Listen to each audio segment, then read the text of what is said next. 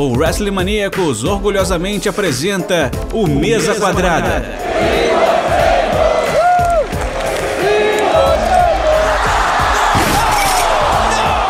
O seu podcast semanal sobre tudo o que acontece dentro e fora dos quatro cantos do ringue. Bom dia, boa tarde, boa noite. Bem-vindos a mais um Mesa Quadrada. Hoje estamos aqui para falar sobre um atípico Hell in a Cell que aconteceu agora em junho, apenas dois meses depois da WrestleMania, e não na sua data normal, em outubro. Para quem não me conhece, meu nome é Ana Demarco e aqui comigo para falar sobre Hell in a Cell junino, tenho dois convidados que eu adoro ter aqui no podcast. Do Elas que Lutem, o Felipe Fernandes e a Julia Zago. Sejam bem-vindos, meus consagrados. Ah, Oiê! Obrigada pelo convite, gente. A gente adora uh, va- gravar com vocês também. Vocês são os nossos, nossos vizinhos de podcast. Assim, tá todo mundo sempre em casa, né? Sim, muito bom estar aqui de novo. Obrigado pelo convite. E vamos aí falar desse pay-per-view. Ai, gente, muito bom ter aqui, vocês aqui. Eu adoro todo mundo Elas que Lutem, vocês sabem, né? Sempre que vocês vêm, eu fico muito feliz, mas tudo bem. Sim. Ah, e o Caio mandou um beijo também. Ai, Ele não beijo, pôde estar aqui com a gente, que a gente botou ele pra trabalhar pra ele sustentar o nosso podcast. Então, Sim, ele é nosso velho da lancha, ele é o nosso Vince, então ele tá trabalhando enquanto a gente tá aqui acordando às quatro da tarde, gravando podcast. sim, Tomando um cafezinho, assim.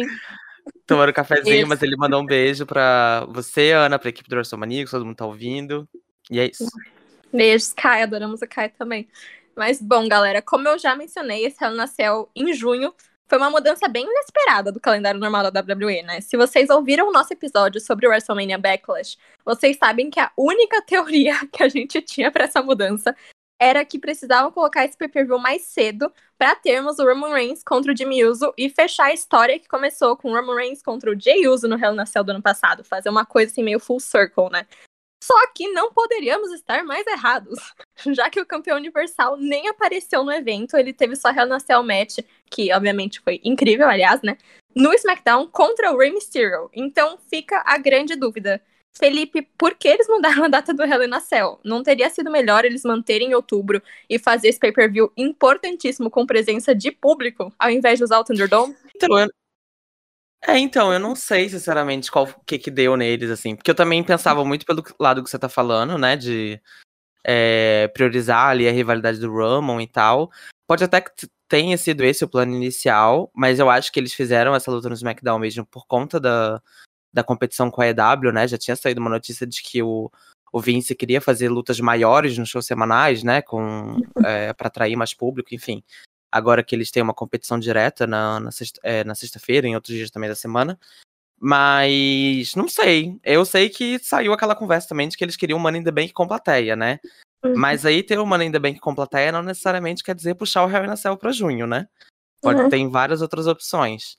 Eu achei super esquisito também, vai entender, né, o que que deu na cabeça da, da equipe criativa pra tomar essa decisão. Mas eu achei esquisito e acho que não funcionou tanto também, sinceramente. É, e Júlia, o fato desse pay-per-view ter acontecido apenas dois meses depois da WrestleMania, ao invés de ser mais pro final do ano, acabou tirando um pouco do peso e da importância desse evento? Acho que um pouco sim, porque o período entre a edição do ano passado com a edição desse ano foi muito curto. Tipo, não deu nem tempo da gente superar Bailey versus Sasha, sabe? Então eu acho que a ideia foi justamente por causa do, do Money in the Bank com o público. E também, tipo, eles precisavam de um pay-per-view filler. E eu acho que eles não queriam colocar um outro pay-per-view que não fosse temático, pra não ficar aquela mesma coisa de sempre, sabe? Então eu acho que eles optaram por esse.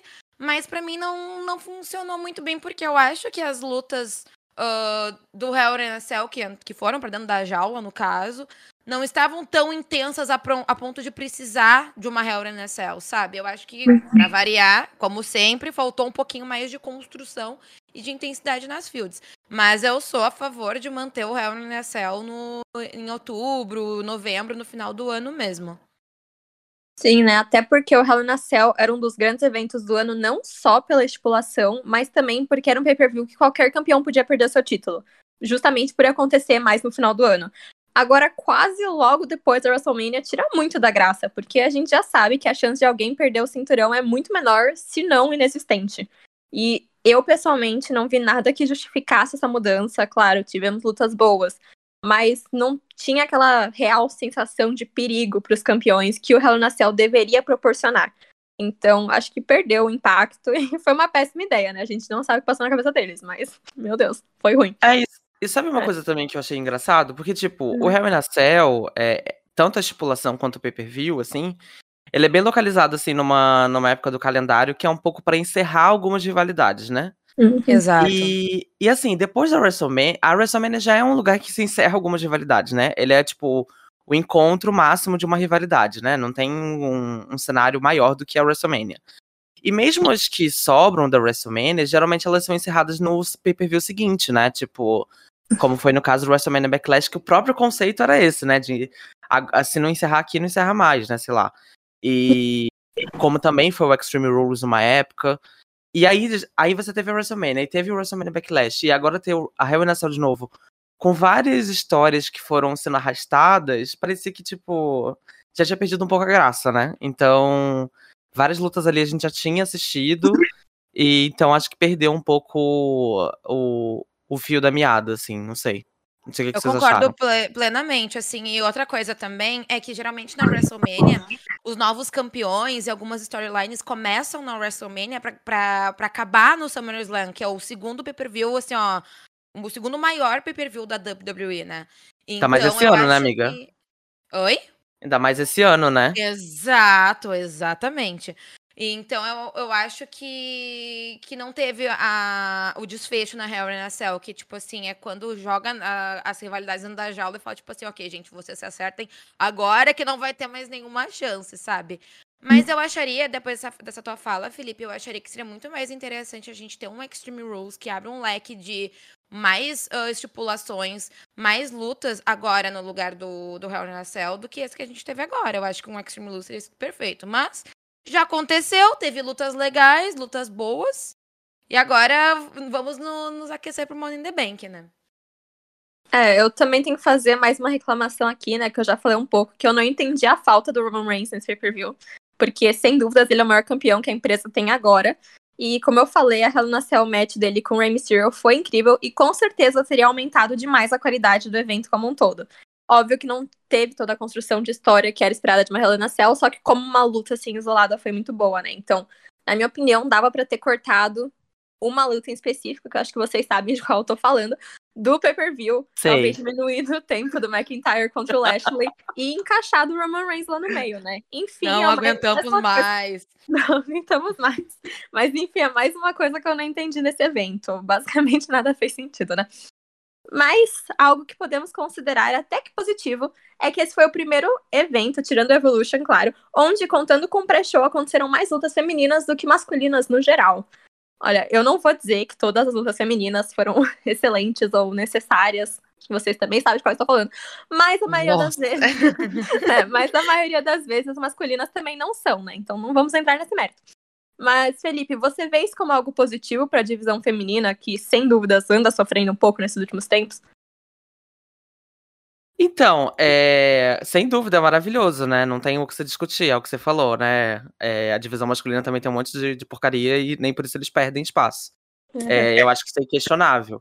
Eu só fico um pouco chateado, assim, com, com a equipe da WWE, do tipo, eles parecem que eles não estão dispostos a, a investir de fato na divisão, né? Então, tipo, ah, encheram o card de, de luta feminina, mas também era um card que eles não estavam interessados em fazer grandes coisas, tipo, nem o Roman Reigns estava. Então, nesse tipo de caso, é para eles é confortável encher o card de luta feminina.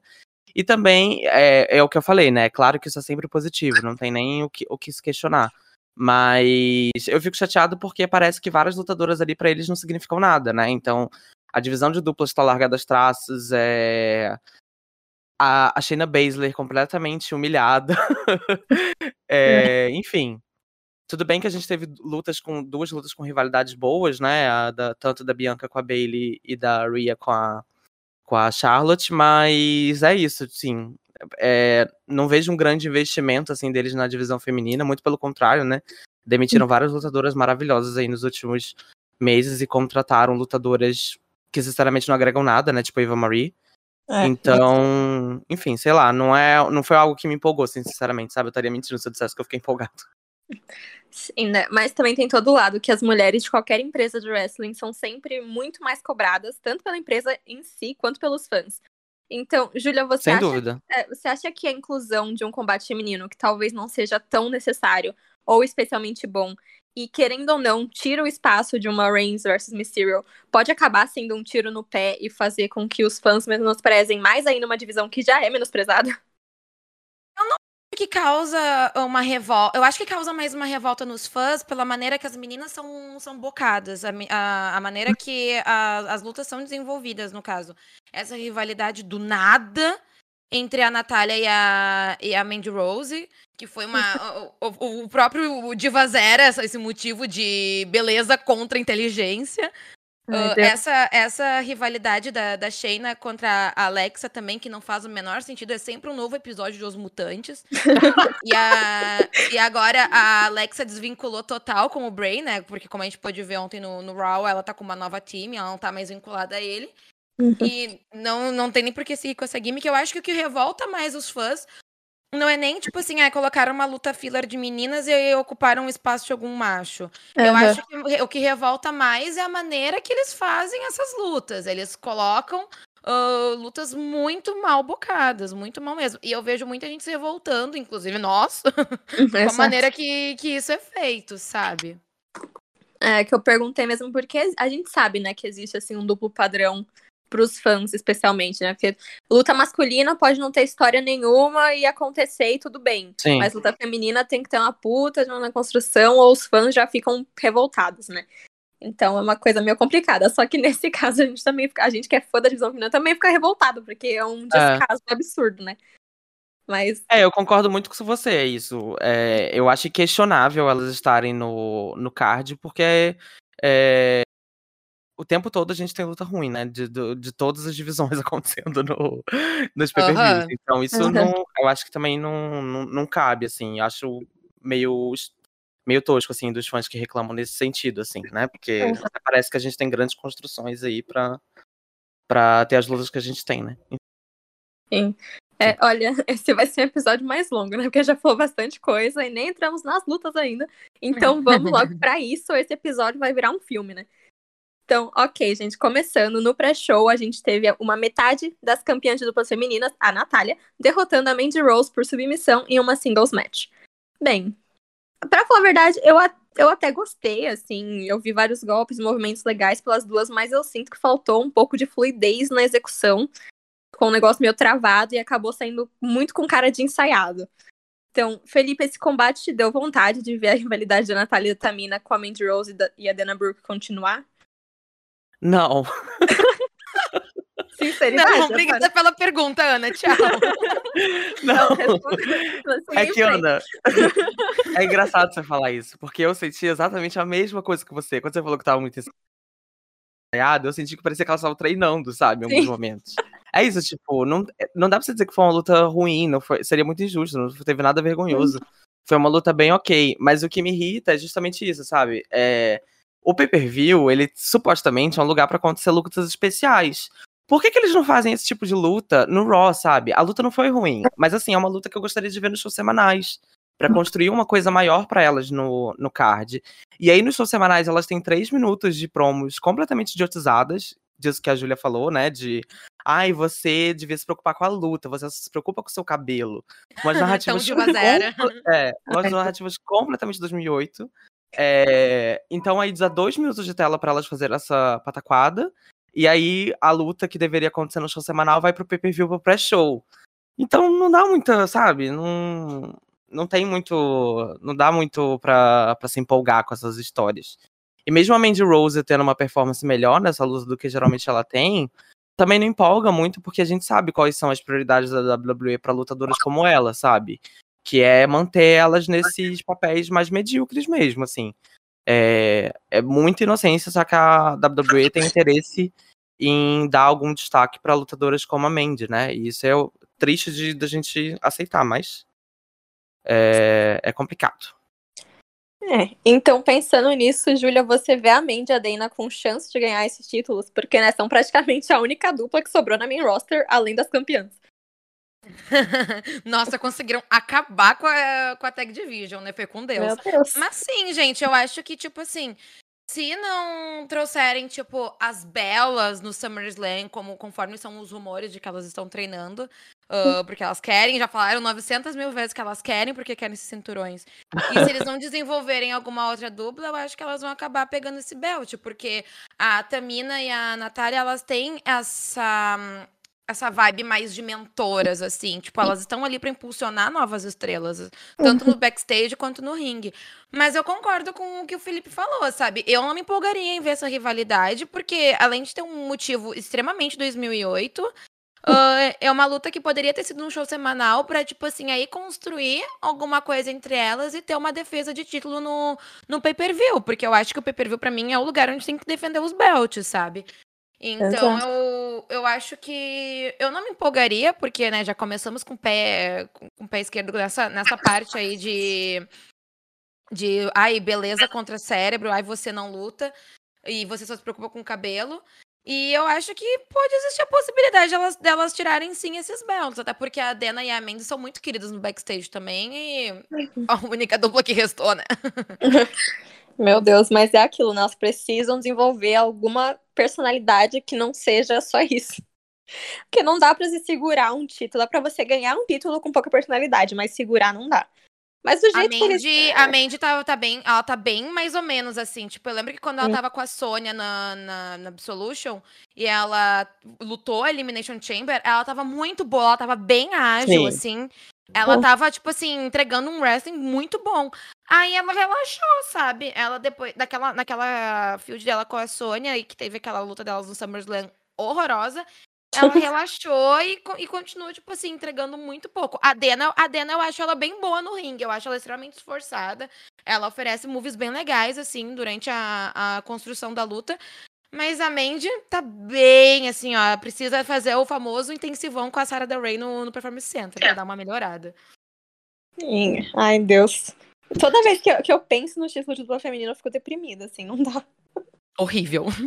Mas A eu posso fazer um, um comentário? É, eu, sou- eu sou um grande defensor da Mandy Rose com a Sony também, gente. Eu adorava a dupla delas, achava maravilhoso. Fico Saudades. chateadíssimo que eles não deram cinturões de duplas pra elas, porque acho que era uma dupla super interessante.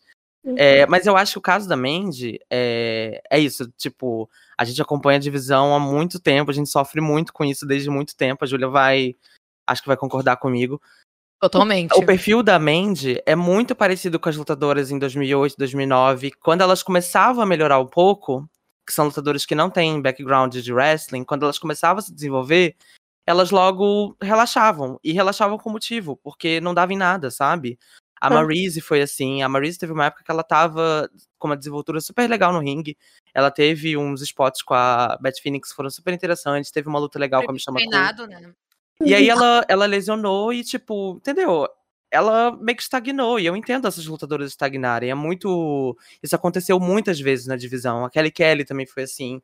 É, porque elas mesmo falam, né, que não adiantava, elas faziam os pitches no backstage para as storylines e eles sempre recusavam. Aí elas iam se preparar para lutar, aí eles cortavam cinco minutos das lutas delas. Então elas começaram a fazer só o básico do básico do básico, sabe? Então eu, eu entendo a Mandy também. Eu, se fosse ela, também estaria completamente relaxado.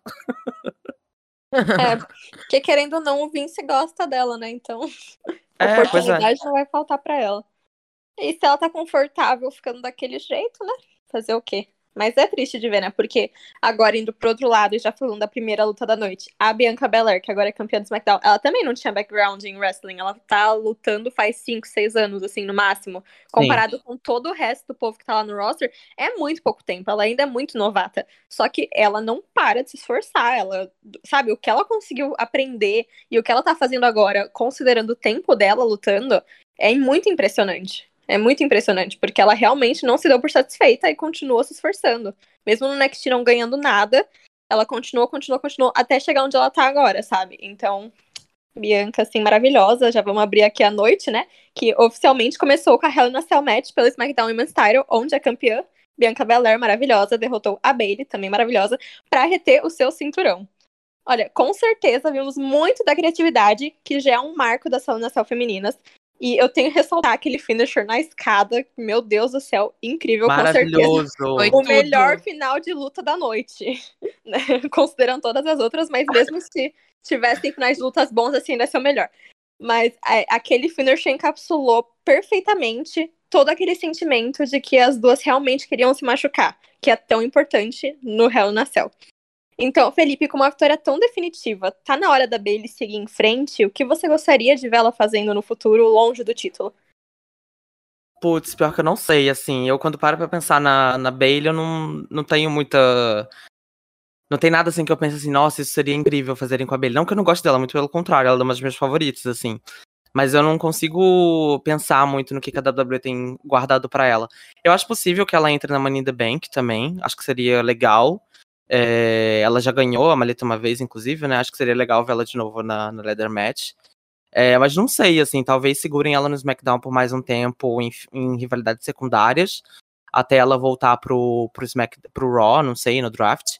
Mas eu não me importaria, por exemplo, de ver ela com a Sasha de novo como dupla, assim. É, de, de algum momento, no, pra, mais pro final do ano, elas voltarem a atuar como dupla. É, porque, né, a, Tag Division precisa, e acho que seria um jeito interessante de usar elas sem precisar envolver em title picture, né? Sei lá. Mas enfim, a- é, não dá muito pra saber. Mas a Bianca é sensacional, né? Isso que você falou. É, é impressionante. E eu acho que a Bianca é o resultado mesmo de, de você dar o tempo para as lutadoras, deixarem elas treinarem direito, se desenvolverem. Ela ficou muito tempo no NXT. É, ao contrário da Mandy, né, que a gente falou que mal estreou no NXT já foi chamada pro main roster, né, então ela nem conseguiu se desenvolver direito. Mas é, a Bianca é sensacional.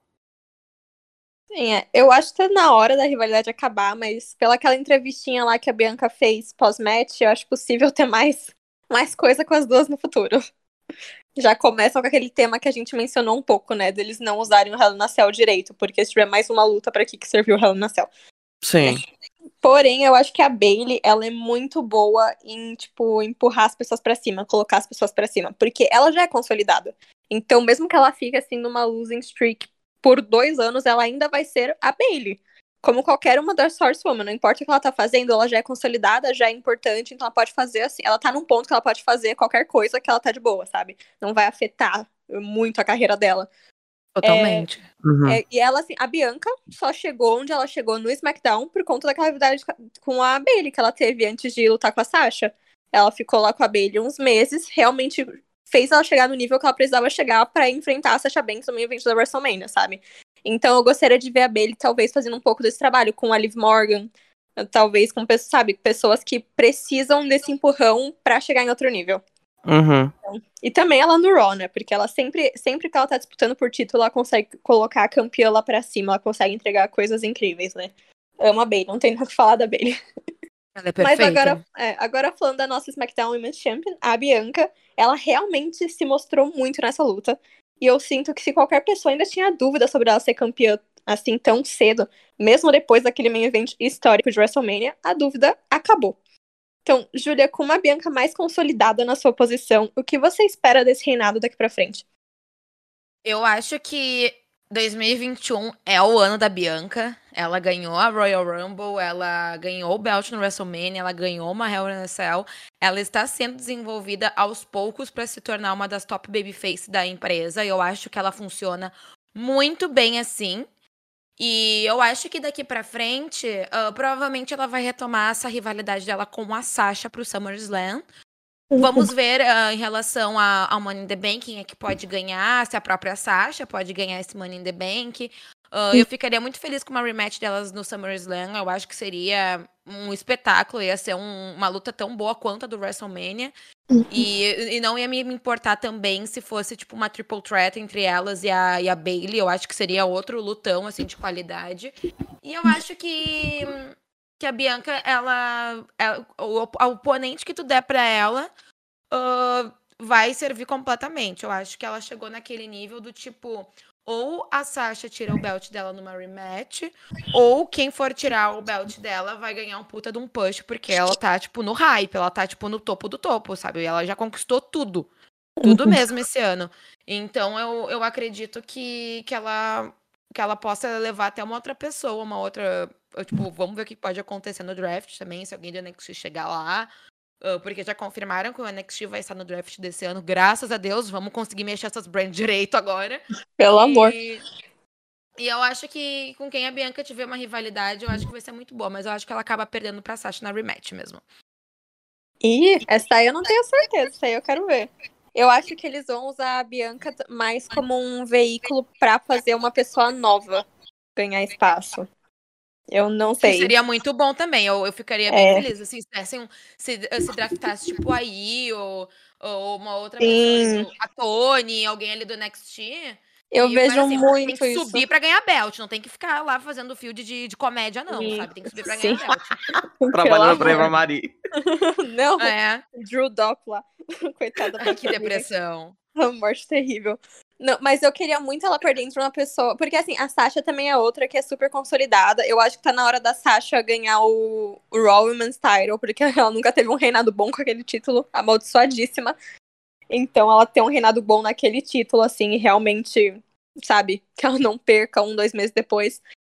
E deixa o SmackDown, assim, pra umas pessoas mais novas. Eu gosto- Talvez a Naomi, eu, eu amaria ver uma rivalidade com a Naomi, gente. Estou falando isso aqui, Ah, técnico, também pelo amor de Deus, me deem isso. Mas eu também não acho que ela perde esse ano. Acho que a Bianca consegue carregar, assim, pelo jeito que estão construindo o reinado dela. Vai até WrestleMania do ano que vem, capaz Eu ela acho que vai ser longo reter- também. reter, É, eu né? também acho que ela vai segurar aí por um tempinho. É, Mas eu... eu, nem sei quem que tiraria esse cinturão dela, sinceramente, agora. eu vejo muito mais alguém do ou NXT e da main roster que eu consigo, assim, imaginar, que eu consigo achar possível, é a Naomi ou a Liv Morgan. São duas que eu vejo e falo, ok, eu acho que eles fariam isso, sabe? Eu acho possível. Uhum. Mas eu vejo muito mais uma Yoshirai, uma Tony Storm, alguém do NXT, eu acho bem mais possível mesmo. A Rhea, a gente vai falar dela um pouco mais pra frente, mas eu acho que ela tá muito mais suscetível a perder, assim, pra qualquer pessoa do que a Bianca.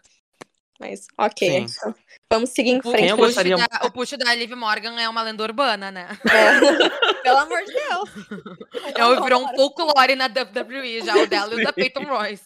Jesus. O Royce Eu- foi com Deus já. Foi com Deus, Aham. coitada.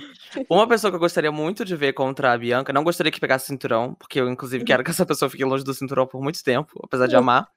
Mas eu gostaria muito pra elevar o reinado da Bianca que ela tivesse uma luta, duas, pode ser até duas, que eu ficaria bem satisfeito, Uhum. contra a Asuka. Porque eu acho que daria Sim. um lutão, assim, mas um Nossa, ia lutão. ser perfeito mesmo. Eu acho que é das químicas, assim, que eu tenho mais curiosidade de ver, assim, dela com a Asuka.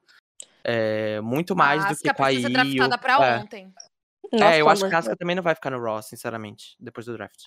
Não vejo a hora desse draft acontecer logo, assim, porque tá trágica a situação. Tá Tá. feio mesmo. Tá trágico. O NXT vai vir salvar tudo, tenho fé. Mas ok, vamos seguir em frente agora, né? Porque em seguida a gente teve o Seth Rollins vencendo o Cesaro em uma singles match com que, infelizmente, não seria o único final pro roll-up de uma ótima luta na noite. Olha, eu já deixei aqui minha indignação com esse final de roll-up tenebroso. Então vou deixar mais uma. Que essa luta deveria ter sido Hell in a Cell. Gente, especialmente pelo jeito que o WrestleMania Backlash acabou mês passado. A gente tava jurando que ia ser Hell in a Cell, sabe? Porque eles iam acabar um pay-per-view com o Seth Rollins saindo e atacando o Cesaro, se não, se não fosse pra ter uma grande de uma luta entre os dois, sabe? Qual o sentido? Mas enfim, né? Que nem eu falei, foi sim uma ótima luta, que sai excelente. E se não fosse final, podia ter sido a luta da noite. Porque os dois realmente têm uma química surreal no ringue.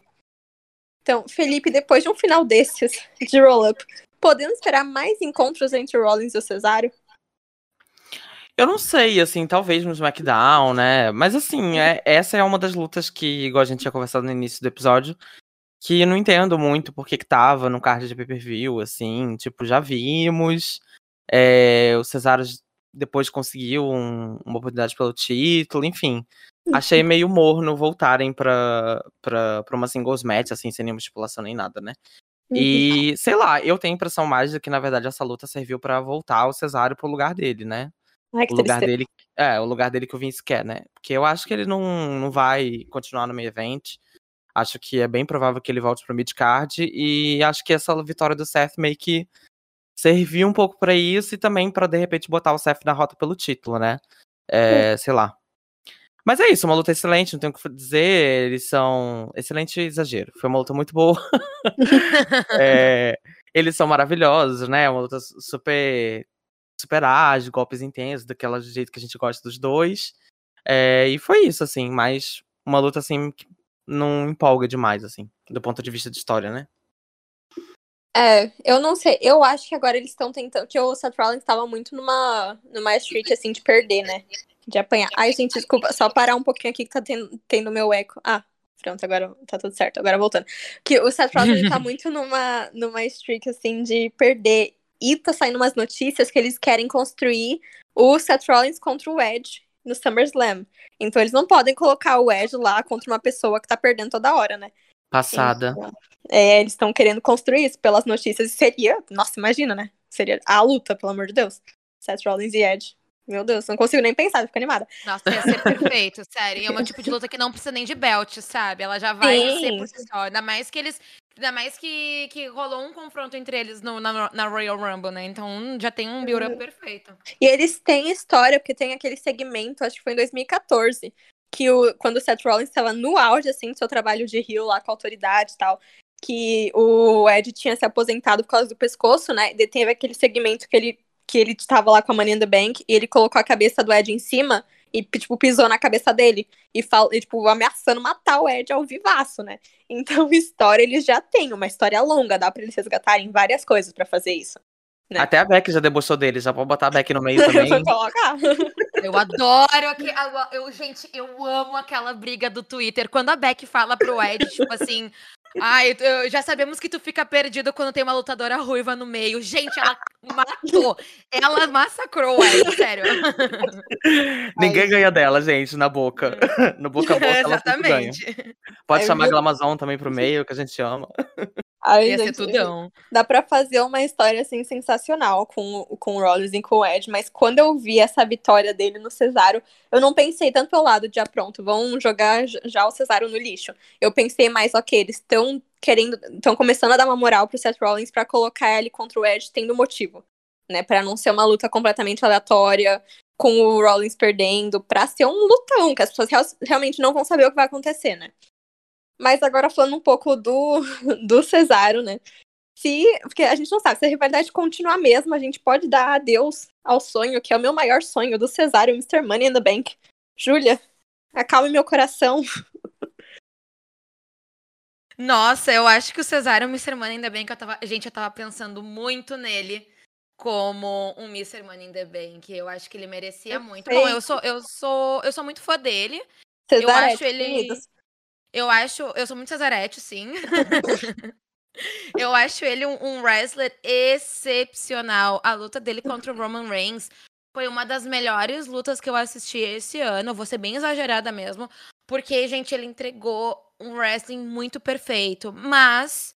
Uma coisa que reclamam nos backstages, que o próprio Vince tem com ele, e eu concordo um pouco, eu acho que é uma coisa que ele pode trabalhar a longo prazo, talvez mudando o personagem, mudando a gimmick, ele não tem porte de main eventer. Ele tem ring skill de main eventer, ele vai te oferecer um espetáculo em termos de wrestling, mas ele não tem porte de campeão. Ele não se conecta tanto com os fãs, que nem, Hum. a- que nem as grandes estrelas. Mas eu acho que dando uma maletinha do Money in the Bank pra ele, um cash-in digno, um, uma- dá uma chance pra ele, pelo menos, né? De, de se impor, de porque eu, eu acho que eles querem transformar ele no novo Da- Daniel Bryan. Ah, eu acho que dá essa, chance pra ele ah, estar no main event. Eu acho que seria uma ótima oportunidade pra ver, mesmo se é um problema irredutível, sabe? Se é uma coisa que não tem solução. Mas eu, eu ficaria muito feliz com ele, Mr. Money in the Bank. A- até porque, gente, essa maleta precisa de um pouco de relevância, né? Principalmente na parte Nossa. dos homens. Não, Já que ano passado, passado foi um trágico. circo, né? Foi uma Trágico, trecheira trágico, aquilo lá. trágico. É. Não, mas assim, o Cesaro, eu, eu não. Cara, eu simplesmente eu não sei por que ele não consegue, sabe, ter esse porte main eventer, porque ele é tão carismático. E eu acho que não tem uma pessoa que não goste do Cesaro, a não ser o Vince, né? Mas ele é É. tão carismático. Ele é aquela pessoa que, quando eles deixam ele lá fazendo dele, você vai gostar dele. Ele é engraçado, ele é gente boa, ele tem, tipo, um carisma, assim, que é muito divertido de ver, sabe? E eu não sei por que não traduz, porque assim, eu não sei quem aqui assiste, né, os vídeos do Up, Up, Down, Down, mas, gente, ele é muito sensacional. Sim. Não tem ninguém que tá torcendo contra ele, assim, em nenhum momento. Quando ele tá lá no meio, todo mundo ama ele. Ama, ama, ama ele. Todo mundo que conhece, que acompanha o trabalho dele, não tem como não ser fã, assim. Ele é realmente muito bom. Só que é, realmente tem isso, né? Que quando ele chega em lutas importantes, em coisas importantes, parece que meio que fa- tá faltando alguma coisa. Então, não sei se. Eu acho que é muito uma questão de deixarem o Cesaro ser mais ele. Acho que tem que deixar ele ser mais ele, não tentar ficar empurrando tanto um personagem, deixa ele ser aquela pessoa carismática, divertida que ele é. Dá pra você ser um campeão sendo uma pessoa divertida, gente. Não é uma coisa impossível, sabe? Então. É, o que eu não- acho que. é- Ah, desculpa, Ah. pode falar. Não, pode falar, pode falar. Não, então, o que eu ia dizer é que eu acho que é um pouco o que a Júlia falou também, né? De tipo, acho que eles precisam dar um espaço pra ele, uma tentativa, pra ver se ele consegue se encaixar nesses moldes da WWE, né? Porque ele já foi main eventer em outros, outras empresas, nas indies e tal, e funcionou super bem. Claro que é um outro tipo de wrestling, mas eu acho que ele tem tudo, né? Ele tem o porte do jeito que o Vince gosta, ele é grande, ele é muito forte, ele é ágil, enfim, ele, ele, ele tem. Ele é careca. Se bem careca não tá muito em alta na WWE, né? Mas a galera do Ah, cabelo Bob branco. Lashley tá lá. É, isso. De repente, se ele deixar o cabelo crescer, o Vince dá uma. uma... Colocar Mas- uma, uma peruca. Mas o. Mas eu acho que Crescer uns 10 talvez. centímetros. Sim. Eu acho que as coisas do, do. As implicâncias do Vince são muito aleatórias, a gente sabe disso, né? E quando Uhum. Eu vejo o Cesaro, assim, o booking dele, tem uma coisa que eu acho que talvez pegue pro Vince, que é o sotaque dele. É a única justificativa que eu consigo achar, óbvio. entendeu? Do tipo, ele é uma pessoa que tem muito sotaque e o Vince odeia pessoas que têm sotaque, né? Fora dos Estados Unidos. Então, Velho sei lá, pra mim parece. Ai, Deus. É, xenofóbico, né? Pra mim parece que é a única justificativa, sei lá. Foi uma, uma justificativa parecida com o que ele tinha com a implicância com a Beck, né? E aí a Beck acabou, enfim, virando o que virou.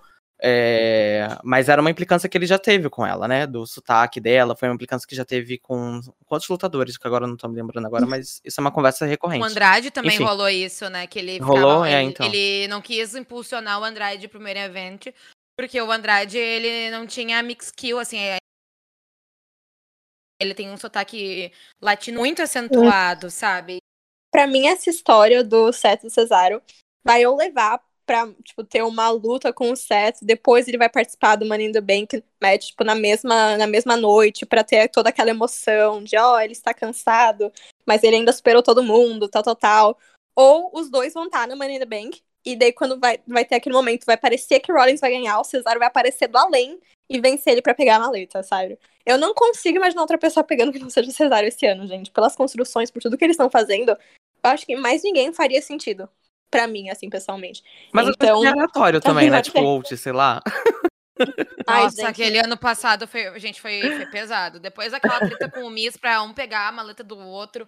Aí, gente, desnecessário, né? Desperdiçar uma maleta assim. Mas ano passado foi a prova viva, assim, que se você dá pra uma pessoa aleatória, sem pensar em termos de construção, em termos de história, não dá certo. Hum, Não dá certo. Total. perde, Então eu espero total. muito que eles tenham aprendido esse ano, sabe? Que eles realmente. Porque não faz sentido todo, todo isso que eles estão. Ai, mas eles sempre fazem isso com o Cesaro, né? Então é aquilo que nunca faz sentido, só que sempre coloca eles Só que pra sempre é baixo. feito. Pois é, gente. Eu não tenho expectativa nenhuma.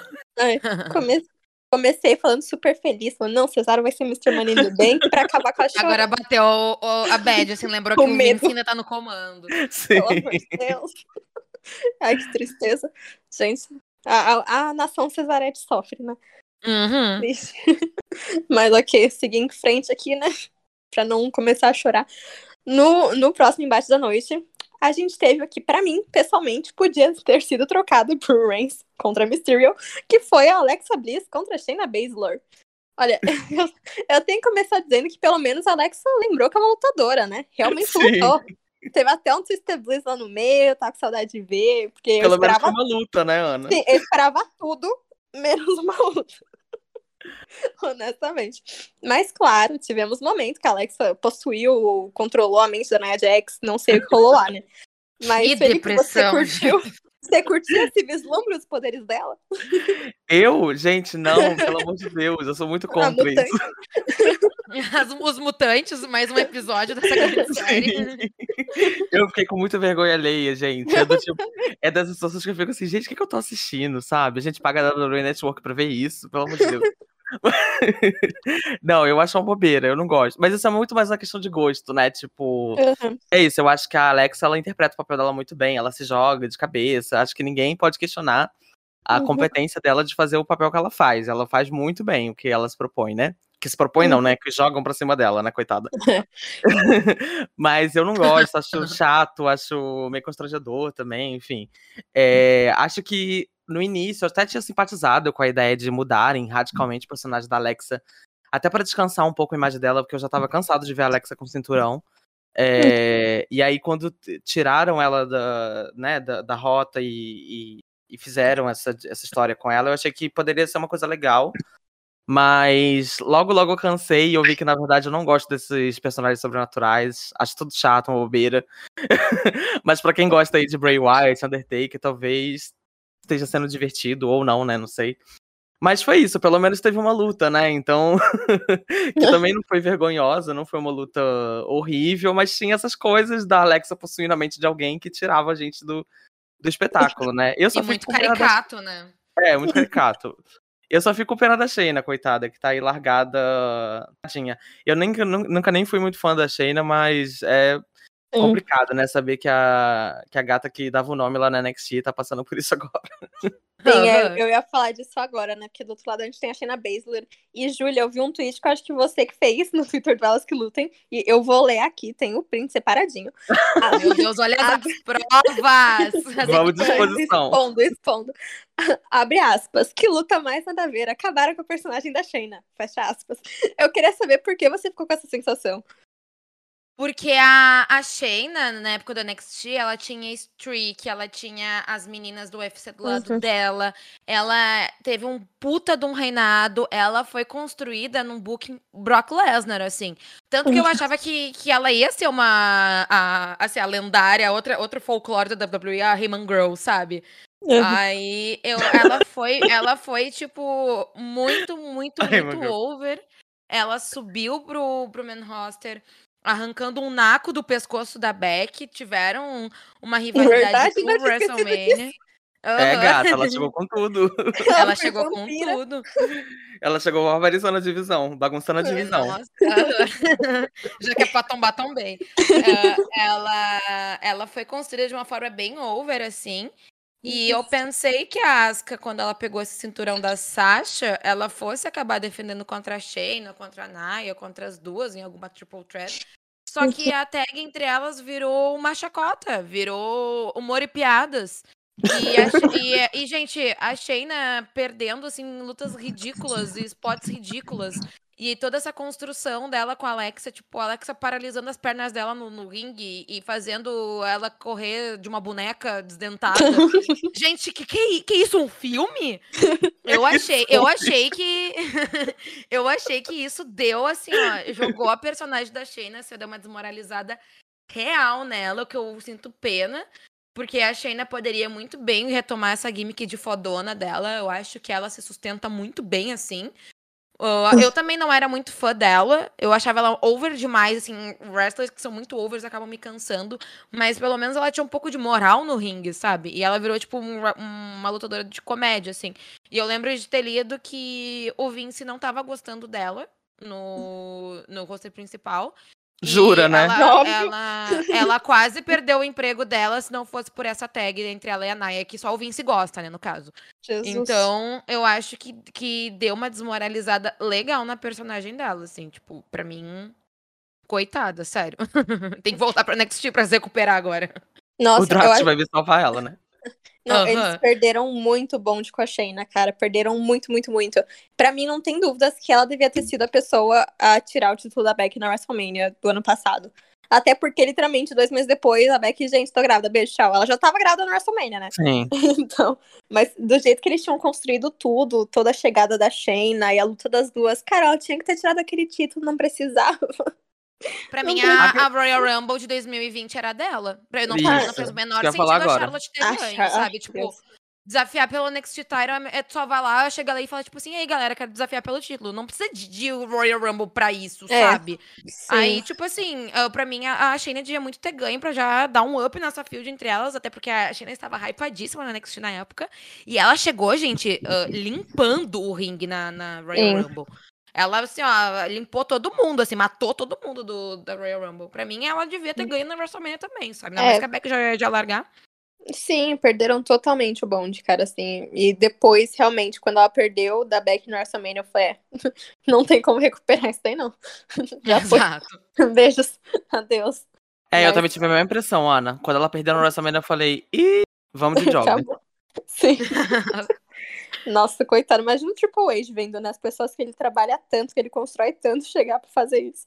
Deve Ele é um sonso, assim. sim, porque ele tava essa semana dando entrevista falando que achava normal, que às vezes as pessoas não se adaptam. Tava lá passando pano pro chefe dele, palhaço. É o sogrão, né? Tem que, Tem que fazer um agrado. tem que agradar o sogro. Quero ver. Ai, mas gente, que tristeza. Coitada. Eu acho que a Shayna, eu também.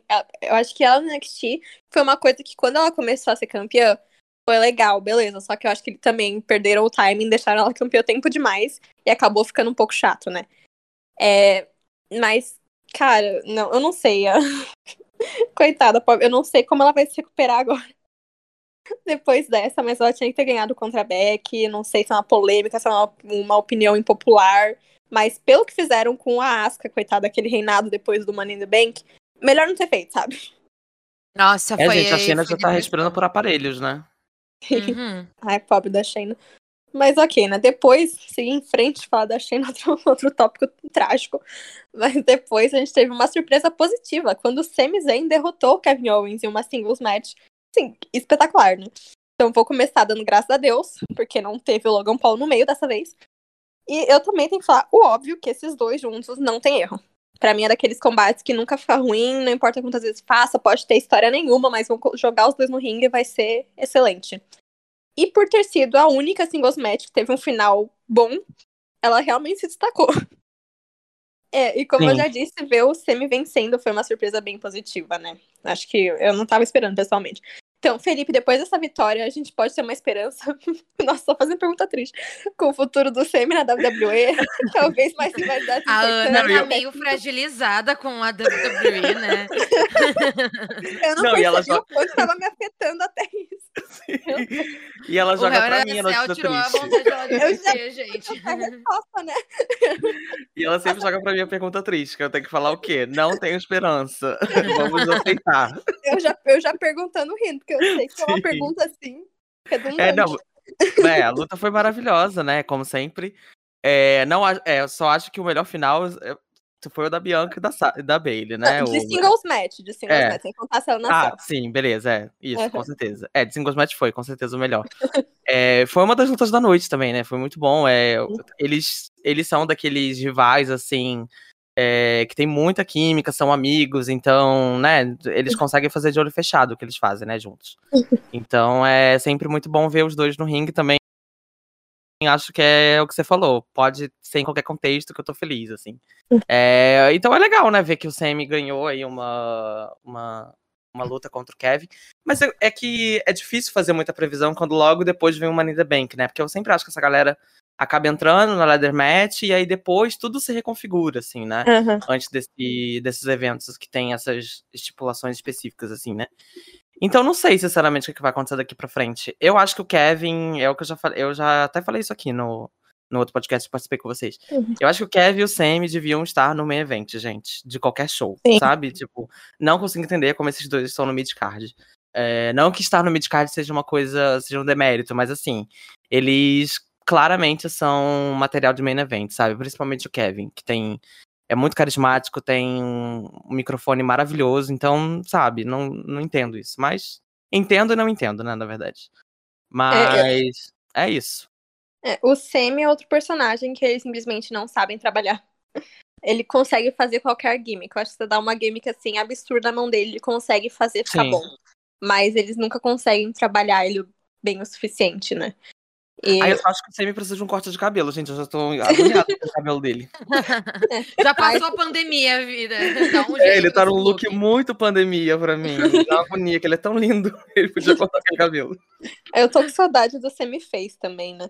Ai, mas olha, eu espero que eles deem assim, não precisa nem ser por título mesmo, achando que ele merece título, só que se colocarem ele contra o Roman Reigns, né, vai ser um massacre ao vivo.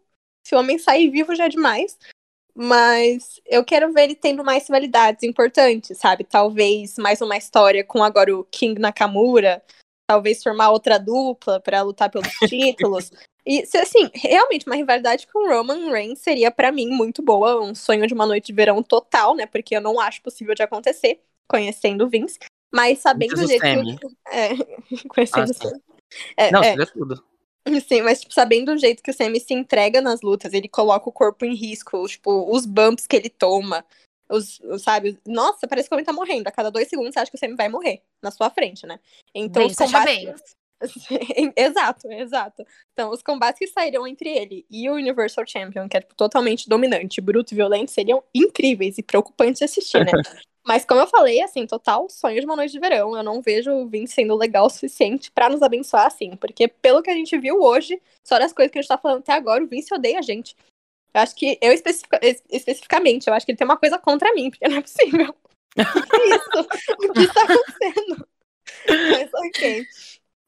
Ai, mas agora falando do Kevin, né? Pra quem não viu, o Kevin Owens tweetou após essa luta que ele vai tirar um descanso por um tempo, vai ter um break e vai voltar em breve, o que quer que breve seja. Então, eu vi Julia. não. Ah, é, ele tweetou logo depois, assim. Chocado. É, Júlia, quando o Ele, ele vai voltar. pra Angra com a, com a Io Shirai. Tirar umas férias depois de. Vai pra Angra. Noronha. Aham. Mas, Júlia, quando o Owens voltar, o que você gostaria de ver ele fazendo? Eu gosto muito dele como, como main eventer. Eu, eu lembro Sim. que em 2016, né, que foi quando ele teve aquele reinado dele como Universal Champion, ele foi um, eu achei que ele foi um main eventer de muita qualidade e eu lembro que eu tinha retomado, eu tinha passado um tempo sem assistir porque eu entrei numa greve com a WWE, eu já falei isso em alguns episódios. Mas em 2013 eu entrei de greve na WWE, tirei um detox de dois, três anos, assim, porque não deu mais. E daí, eu lembro que quando eu retomei, foi final de 2016, ele tava no auge, assim. E eu lembro que eu vi, eu pensei, bah, ele tá realmente muito hypado. Eu acho que ele vai ser uma das, das próximas grandes estrelas da WWE. Pra mim, ele tava no mesmo nível. Eu acho que ele tava tendo uma, uma rivalidade com o Roman Reigns na época, se não me engano. Mas ele tava no mesmo nível, assim, tipo, de- dos jovens talentos, que era a galera da Shield, que tava se destacando no main event. E eu gostaria muito de ver ele numa rivalidade pelo título. Eu acho que aquela luta que ele teve contra o Roman Reigns foi um absurdo de boa. Foi uma das melhores lutas do, do reinado do Roman. Eu, eu achei de muita qualidade mesmo. E Foi eu gostaria mesmo. muito de ver ele no, no main event mesmo, sabe? Tipo, eu acho que ele é bom demais pra disputar a belt de mid-card. E sobre essa luta que teve entre os dois, foi uma luta muito boa em termos de wrestling. Os dois entregam. Os dois têm uma rivalidade antiga, assim, sempre entregam um- um- uma luta muito boa. Mas, pra mim, é o mesmo problema de, de Rollins e Cesaro. Tipo, por que, que tu vai fazer uma luta, a mesma luta de novo e não vai colocar nenhuma estipulação, uma coisa que vai diferenciar ela ou dar um desfecho melhor, sabe? Eu acho que pra mim poderia ter tido uma estipulaçãozinha. Pra dar uma, um up, assim, no, no final mesmo. Mas eu espero ver o, ver o Kevin no, no main event mesmo. É, eu com certeza queria ver ele voltando pro Raw, porque pra mim o Raw, assim, tá uma- de uma escassez e de uma necessidade de talentos muito absurda. Né? A gente vai falar disso mais pra frente também, mas o Bob Lashley tá quase sem nenhum competidor credível, né? Então eu queria muito ver ele indo atrás do WWE Title, não sei quem vai ser o campeão na época, ou se ele realmente vai tirar ou não, só que ele tem que ficar nessa nessa imagem assim de título. E quando ele não tá lutando por título, ele tem que estar tendo luta e rivalidade importante. Kevin Owens, eu acho que não é uma pessoa que a WWE tem o luxo de deixar assim de canto, porque ele é bom demais pra isso, de verdade. Então, mas ele é outro também, né? Que não importa que rivalidade ele tá, ele sempre vai conseguir fazer a rivalidade ficar importante. Né? Pode ser uma rivalidade besta, uma rivalidade pequena, mas ele vai conseguir fazer ser importante só pelo, pelos promos dele, pelo, pelas lutas dele. Então, Ele me lembra muito realmente a Bailey, o Seth Rollins nesse quesito, né? Não precisa estar lutando por título pra estar fazendo uma história ser importante. Então, Kevin, pra mim, pra onde quer que ele for, tá bom, só que eu queria muito ver ele no Raw. Mas, beleza, falando do Raw, agora chegamos no combate pelo Raw Women's Title, onde a Charlotte Flair venceu por desqualificação, mas a Rhea Ripley ainda reteve o seu título, já que desqualificação em singles match favorece o campeão. É, outra luta que eu queria que tivesse sido Hell in a Cell. Ou, no mínimo, tido alguma estipulação. Que foi com certeza o melhor encontro que as duas já tiveram no ringue, né? E claro que o final, por desqualificação, broxou, mas nesse caso ficou bem mais óbvio o porquê. Que eles querem estender essa rivalidade até não dar mais. Então, já garantiu mês que vem o Money in the Bank, já confirmou no Raw, um Rhea versus Charlotte de novo. Então, Felipe, qual estipulação você gostaria de ver na luta delas? Pra não ficar o mesmo de sempre, né? Só na singles match. É, então, eu também, igual você, tava esperando muito que essa luta fosse. A gente sempre tem uma luta feminina só, né, em a Cell, né? Aham. Eu achava que ia ser essa, porque eu acho que a rivalidade delas tá muito mais quente do que a rivalidade da Bianca e da Bailey, né? É, Claro que pra mim, no melhor dos mundos, seriam as duas, né? Então. é porque geralmente tem umas três Hell in a Cell, né? Por pay-per-view, se eu não me engano. Esse teve duas, né? Então podia ter botado elas, du é, as duas é, lutas femininas no Hell in a Cell, que seria tranquilo. Ah, mas É. isso seria demais pro Vince. Nossa, É, só... isso. só por cima do dele. Direitos demais para as mulheres. Exatamente. Feminismo É, demais. Isso, feminista, mas nem tanto, né? É, então, e aí eu fiquei esperando que seria uma Cell, acho que elas teriam entregado muito. Que, tipo, por exemplo, a gente nem comentou tanto da, da, da luta da Bianca, eu acho que foi uma luta mu- muito boa, não tem dúvida, mas eu acho que é isso, como a história não tava tão quente, eu acho que não teve tanto sangue nos olhos, assim, sabe? Mais alguns spots Uhum. específicos, mas eu acho que essa da Charlotte Correa, acho que tava muito nesse ponto, que acho que seria muito legal se tivesse uma Hell in a Cell. Mas como não teve, eu também achei a luta excelente. É... Não sei se eu gostei mais do que da luta da WrestleMania, não me lembro, acho que teria que rever da WrestleMania, mas gosto das duas, acho as duas incríveis. É, E gostei do final também, muita gente falou mal do final, mas eu não me importo com esse tipo de final não, porque é isso, é pra continuar a história, né? Então, acho que fez sentido ali pra personagem da Rhea, é, gosto dela não ser uma face boba, dela ser uma face mais é, ligada nos Paranauê, né? Não, tipo, você tá achando que você é esperta, amor? Esperta sou eu. Que vou te dar aqui um disqualification. então, acho que é legal isso pra personagem dela. E como Money in the Bank vai ter público, eu queria muito que fosse uma false content anywhere. E que ela se matasse no, meio do público. Aquela, me desculpa, é, falando aqui contra a saúde pública, né? Tentando contra a saúde pública. Mas Ai, já que liberou os eventos lá com o público e eles já estão avançados na vacinação, eu meteria elas numa false kitchenware, se matem na frente do público, e eu acho que seria muito bom também pra dar esse momento de glória pra Rhea, sabe? Isso, claro, com a Rhea ganhando, né, gente? Vocês entenderam? Não quero que a Charlotte encoste desse cinturão, não. É, então acho que seria bom pra dar um momento de glória pra ela junto ali com o público, tipo a vitória dela lá na NXT ou a vitória da Sasha na False Continuary também do Raw. É, acho que seria um bom momento ali pra consolidá-la como essa top face do Raw, essa nova campeã. Que eu acho que desde que ela subiu pro, pro, pro main roster, ela ainda não teve esse, esse brilho que ela precisa, sabe? Igual a Bianca já teve vários momentos de glória, assim. Eu acho que a Rhea ainda não teve o dela. Até porque foi tudo muito rápido. Então acho que seria muito legal ver uma False Continuary das duas. É, eu, eu sinto assim, primeiro, né, que eu sinto que eles colocaram a Bianca e a Bailey numa Hell in a Cell, porque, óbvio, eles tinham que escolher só uma luta feminina, e eles querem que a história da Rhea e da Charlotte continue, e também porque a Bailey, eu acho que se a gente comparar a luta da Bailey e da Sasha, e a luta da Charlotte com a Sasha na Hell in a Cell, a da Bailey foi melhor. Ah, Então sim, eles- é. Então eles vezes. pensaram, é, vai ter que carregar uma Hell in a Cell sem a Sasha pela primeira vez, então vamos colocar a pessoa que se provou mais em uma Hell in a Cell, né? Então, a Super faz sentido. Bailey se provou Ah. mais, é. É, e eles realmente, gente, mas eu juro por Deus, se não, se não tiver estipulação, se for singles match de novo, eu me jogo de uma janela. Não dá, eu não aguento mais o singles match. Parece que eles esqueceram que a estipulação existe, mano. O que, que tá acontecendo? Faz. Ficam repetindo, repetindo, repetindo toda hora as mesmas lutas, tudo single. Nossa, eu não aguento mais. Eu acho que faz meses, faz, acho que praticamente desde o começo do ano. Todo, todo santo, todo santo podcast que eu faço, assim, eu falo, ah, essa deve ter tido exploração, essa deve ter tido exploração, essa deve ter tido exploração. Gente, porque eles não eles não sabem usar mais, parece que eles simplesmente apagaram tudo, jogaram tudo pro NXT.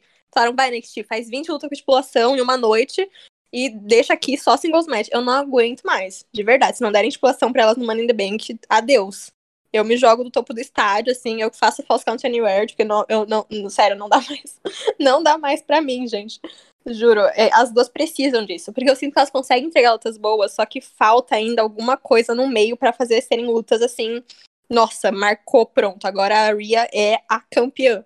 E eu acho que o que falta é uma estipulação, porque as duas conseguem fazer lutas brutas, lutas violentas. As duas fizeram Last Woman Standing, né? A da Ria contra a Raquel, que foi excelente, da Sasha, da Sasha, da Charlotte contra a Becky, que também foi excelente. Então, acho que fazer uma estipulação assim pesada com as duas é o que tá faltando, né? Mas agora, Júlia, conhecendo o Vince, quais são as chances da Charlotte tirar esse título da Ria? 112%. Obrigada, Ana. Até a próxima. não, gente, eu tenho certeza que ela vai tirar esse belt da, da Ria. Não. É aquele tipo de coisa, é aquele tipo de coisa que a gente tenta não pensar, mas eu acho que vai acabar acontecendo, até porque tem um papo de que ela tem esse streak no, no SummerSlam. Eu acho que é uma coisa que vão continuar mantendo para sustentar o personagem dela. E eu vejo ela tirando esse belt da, da Rhea, assim. Eu não, eu não consigo ver, tipo assim, analisando toda a carreira da, da Charlotte, ela tendo, tipo, mais de 10 reinados em menos em 5, 6 anos de, de, de main roster. E eu não consigo ver ela sendo por baixo, assim, nessa, dessa field. Só se eles têm planos de dar um up de uma outra pessoa ou de trazerem uma outra pessoa para tirar esse cinturão. Mas eu acho que, que a Charlotte vai, vai pegar esse belt. Ela não ganhou um, um, um belt de roster principal desde 2019. Isso pra Charlotte é muita coisa, sabe? Sim. Então Ai, eu acho que, que ela vai acabar tirando sim esse belt da Rhea. E confesso também que sobre essa luta que aconteceu, o final não me importou. Eu, eu achei que foi uma, uma boa uma boa possibilidade para elas darem uma, continua, uma continua, continuidade na, na field delas. Mas eu acho que, que vai acabar se estendendo até pro SummerSlam, gente. Eu não sei se vai acabar no, no Money in the Bank. Gente mas tomara que coloquem uma, uma estipulação, por favor, né? Eu tenho que colocar. Sim. Tipo, uma False Count Anniversary seria muito boa, uma Steel Cage seria muito boa, uma Last Woman Standing seria muito boa. E vai ser Isso. a primeira luta delas num, com público, né? Então uhum. vamos ver também como é que o público vai, vai reagir diante disso. Ah, mas uma outra coisa, assim, né? Porque o Felipe falou que da Rhea ser face. Eu acho que eles veem a Rhea como uma Rio. Porque dá para perceber como eles veem o personagem pelo que eles fazem o Thunderdome fazer, sabe? Porque no Thunderdome, eu não sei se vocês já participaram do Thunderdome, só que eles, eles colocam lá para as pessoas ou vaiarem ou aplaudirem. E quando a Rhea entrou, tava todo mundo vaiando. E quem manda as pessoas vaiarem é a WWE. Então, Gente. quer dizer que eles, eles veem a Rhea como uma, como uma Rio sabe? Mas como assim a Rhea Hill, gente? Pra mim ela Porque ela virou, ela virou na Asuka e a Asuka é face. Não, isso sim, então. é isso. Eu lembro que ela tinha virado na Asuka, então, mas eu achei que eles tinham voltado atrás na ideia, né? Do tipo, não. ai, não funcionou. E eu acho que realmente não funcionou muito dela com a Asuka.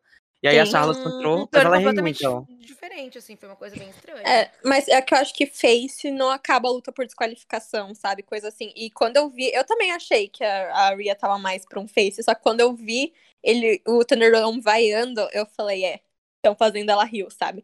Então Chocado eu não acho que, ela, ela tá é, Eu não acho que, que ela perderia para outra rio, assim. Eu acho que, óbvio, a chance da Charlotte ganhar um título sempre existe. É sempre uma possibilidade. Só que eu vejo muito mais ela no ou perdendo no SummerSlam ou retendo mais contra uma, uma face. Talvez uma Beck voltando, quem sabe?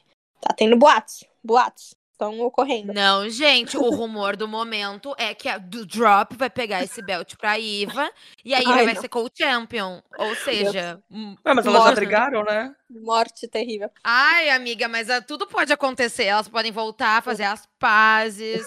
terapia, lembra? Da, é, da a terapia da, da Sasha da, da Bailey pode voltar. alguma coisa pode acontecer, mas eu de acho que pode acontecer alguma coisa com a Iva, porque o, Vin, o Vince tá frenético, né? O Vince amou ela, tá todo mundo super hypada, mas eu acho que ela teve uma recepção horrível com os fãs. Então eu acho que. Eu acho e me prendo que isso vai ser levado em consideração na hora de decidir se vão continuar com o push ou não pra ela. Eu não sei, ela, porque ela nem entrou no Money, no Money in the Bank, né? Ela perdeu. Então, não sei, podem ter repensado aí a rota. Também, né, amiga? Imagina a Iva Maria no mulher do né? match. Nossa, mas isso é horrível. Gente, é tipo o negócio da Carmela. A Carmela voltou é. super hypada e daí teve uma recepção zero com os fãs. Todo mundo detestou, todo mundo achou uma mala. Ela aplicando o mesmo Fincher na Sasha todos, todos os SmackDown. e daí ela já perdeu o post. Ai, gente. Não, o Vince tá realmente gagal. Acho que trazer a Eva Marie foi a última prova, assim, né? Que a gente já Gente, tava mas- duvidando fazia uns anos, só que daí a gente falou, é, coitado. Sim. Calma, amiga, calma. Vai vir a Summer Rae, que ela falou que quer voltar. vai vir as Belas também. Vamos retomar a rivalidade do Total Divas. Época boa. Ai, gente, que tristeza. Depressão uma, profunda. Mas uma coisa que eu acho da, disso que a Julia tá falando da Charlotte pegar esse cinturão, eu acho bem provável também, gente, porque a Charlotte sempre é. Sempre que ela tá no ringue, a gente sabe que ela pode ganhar qualquer coisa, né? Sim. Mas eu acho que quanto mais ficam adiando essas lutas, eu acho que mais, mais chance ela vai tendo de pegar o cinturão, sabe? Ai, Então, tipo, ela já perdeu no WrestleMania ela Backlash. nunca sai por baixo. É, aí agora no, no Hell in a Cell não deu em nada de novo. Aí agora indo pro Money the Bank, eu acho que as chances dela vão aumentando, sabe? Nossa, mas Então- eu acho que se eles incenderem até o SummerSlam, eu acho que o público se mata, gente. Não é possível, ninguém vai É. aguentar. É quanto. O SummerSlam é, é agosto? Sim, É final de agosto, agosto. é isso. Nossa, falta. Ah, então falta só dois meses, talvez estendam. Porque na minha cabeça tava, já fa- faltava uns três, quatro meses ainda. Jesus, Gente, mas esse, pelo amor de ano Deus. tá. No Mas próximo agosto tem é que ser outra pessoa, então, né? Até agosto é possível. Mas se eles realmente. Ó, se continuar até o SummerSlam, a Charlotte tira. Se eles mudarem, colocarem outra Ai, pessoa gente. contra a Rhea, a Rhea mantém no SummerSlam. Eu acho que ela não vai perder pra uma primeira luta de rivalidade, né? A não ser que seja Becky Lynch, né? Também pode acontecer. Mas. Mas é, se continuar até o SummerSlam, vai com Deus. A não ser que eles queiram fazer uma grande luta pra. Finalmente, porque, assim, se a Rhea for a pessoa que acabar com o streak da Charlotte de SummerSlam, pronto, ela já explode na hora, sabe? Ela já Eu se amo esse tweet, consolida. que ninguém se importa, né? É, Exatamente, só ela que lembra disso. Exato, é. Mas é aquilo que eles sempre podem trazer numa história, né? Tipo, a Charlotte perde no Money in the Bank. Ela fala, ok, mas no SummerSlam eu não vou perder, porque o SummerSlam é meu pay-per-view. Vai lá e perde, oficialmente acaba. Charlotte, sei lá, contra a Bianca, não sei, vai fazer outra coisa da vida. Vai ter que ganhar título de dupla de novo, não sei. É o que vão fazer com a Charlotte. Mas se, a- se eles construírem a história em cima do streak da Charlotte e fazer a Rhea reter, vai ser o que tá faltando. Porque eu acho que ela não, não teve seu momento de se consolidar campeã, que nem a Bianca teve, sabe? Sim. Então, é. Mas sabe uma coisa que eu acho? Eu acho que o problema da Charlotte não é a Charlotte. Porque, assim, gente, a personagem dela é muito boa, ela é muito boa. Eu Sim. acho, eu, ado- eu acho que ela tá numa das melhores fases dela nesse, nessa rivalidade com a Rhea. Eu acho que ela tá muito boa no, no microfone, o jeito que ela tá trabalhando a personagem dela. Eu acho que o problema é a WWE não dar é, outras rivalidades fora de cinturão pra, pra divisão, sabe? Sim. Porque, de fato, se você parar pra pensar, não faz muito sentido você deixar a Charlotte fora do, do holofote, porque isso, ela é uma das maiores estrelas. E ela. E, fa- e combina muito com o personagem dela, ela tá em evidência, né? Seria Sim. horrível pro personagem dela ela virar jobber, não faz sentido. Só que eles não Imagina o trabalham pra- É. a Charlotte da Terra 2, né? Que é jobber. Então, tipo, não, não faz sentido. Não, é, eles não darem oportunidade de elas desenvolverem rivalidades paralelas. Tipo, ela com a Trish lá no SummerSlam, entendeu? Ela nem chegou perto do cinturão. Super funcionou. Então, tipo, eles podiam Foi- fazer. E foi uma luta que foi melhor que todas as lutas de título da noite. Sim, foi muito legal aquela luta. É, inclusive a Trish maravilhosa aplicando o finisher da Charlotte muito melhor do que ela, né? A gata tá na yoga, amor. É, então eu acho que que é isso, sabe? Eles tinham que dar oportunidade para essas lutadoras fazerem outras coisas. É, a gente até tava conversando ontem também sobre Yoshirai e tudo mais, sabe? Eu não queria ver Yoshirai com cinturão agora, sabe? Ela já ficou com tanto tempo de cinturão, mas eu também queria ver a Yoshirai fazendo alguma coisa. E a mesma coisa com a Charlotte. Eu queria ver essas mulheres fazendo alguma coisa que não fosse necessariamente cinturão, sabe? Sasha também, Uhum. enfim. É, eu acho que. É, é, é o que a gente sempre fala. Acho que o maior problema da divisão feminina sempre foi e ainda continua sendo, mesmo depois de tudo que já, já passou, mas Evolution e o Evolution em si, etc. Depois de tudo que já passou, eles continuam com esse problema que eles não conseguem fazer histórias femininas que não envolvam título. Sim. Sabe? E eles inventaram o título lá, colocaram o, o título de dupla feminino, porque, ok, agora vão ter mais história feminina. E acabou piorando a situação, de algum jeito. Não, não, não sei o que aconteceu, mas parece que a gente tá regredindo demais mesmo. Tá trágico, tá triste. Mas é o que falta. Eles precisam aprender a fazer histórias paralelas. Que nem a gente tem o Kevin o Sam, o Rollins e o Cesário. Não são lutas por títulos, mas são lutas ótimas, que são muito Uhum. legais de ver. Eles podem muito bem fazer uma história feminina assim, cara. Tipo, porque eu também acho a Charlotte, a Bailey, a Sasha, todo esse povo cansa quando elas ficam em cima de título o tempo inteiro, né? Porque daí as pessoas ficam com, ah, é sempre só a Source Woman, não dá espaço para outras pessoas, etc, etc, tal, tal, tal. Né? Daí as pessoas pegam o ranço dela, assim, desnecessariamente, porque a Charlotte é realmente muito boa. Só que o que fez todo mundo pegar ranço dela e ficar, ai Deus, a Charlotte. É isso, ela tá sempre lá. Sempre em cima de título, sempre pegando título. Sim. Então é uma coisa que cansa a imagem dela, sabe? Então, se eles realmente querem fazer o público assistir ela e gostar dela pra quando ela ganhar um título não ser uma coisa assim de revirar os olhos, constrói ela em outra história. Tipo, tira ela das imagens de título, mas dá uma história importante. Dá luta pra ela, constrói uma coisa legal que nem vocês conseguem fazer com os homens, sabe? Sim, Ai, concordo Deus. muito. Mas é trágico, porque a gente. Isso é uma coisa que eu já perdi toda a esperança. Eu não acho que eles conseguem fazer isso, assim. Enquanto o Vince estiver lá, pra mim, vai com Deus, divisão feminina. Mas isso é muito padrão WWE de, tipo assim, se apegar a uns três, quatro wrestlers e, tipo, sempre manter na rota pelo título, ou numa rivalidade pelo título, ou campeões. Isso aconteceu muito ali em 2009, 2010, que os títulos mundiais ficavam trocando e se revezando entre Batista, John Cena e Randy Orton. E aí o Big Show, que sempre tinha um mijo, né? Sempre aparecia também na rota. E daí era sempre as mesmas pessoas, as mesmas rivalidades.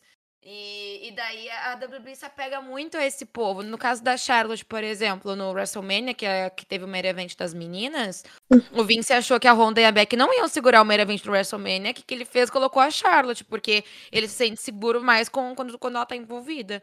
Então, Uhum. pra eles, tipo, ficar dando esses tiros pro alto, assim, é muito difícil de, de rolar. Eu, eu até hoje não acredito que a Rhea e que a, e que a, e a Bianca ganharam os cinturões do WrestleMania. Eu acho que vai bater Sim. uma repescagem daqui a pouco ali, vão, vão, vão ter que vão rever esse conceito aí, vão tirar o belt delas.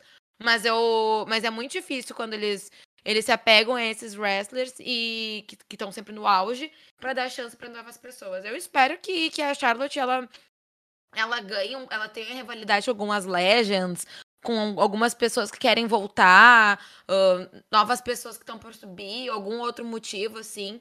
Tipo, o Randy Orton, por exemplo, quando ele tava desenvolvendo a gimmick dele de Legend Killer, ele teve várias rivalidades ah, contra Legends, ah, pra ele matar as lendas, no caso, que foram, tipo, impulsionando o personagem dele. Foi, pra mim, a época mais legal dele, assim, e ele não tava na, na rota pelo belt, sabe? Eu Sim. acho que é muito de acordo com o que a pessoa pode oferecer, a não ser, ah, sem ser ficar dando cinturão o tempo todo. Eu acho que a Charlotte tem que dar um. Tem que dar uma breca já, porque já são o quê? Ca- 13, 14 reinados, sabe? É muita coisa, é muito over.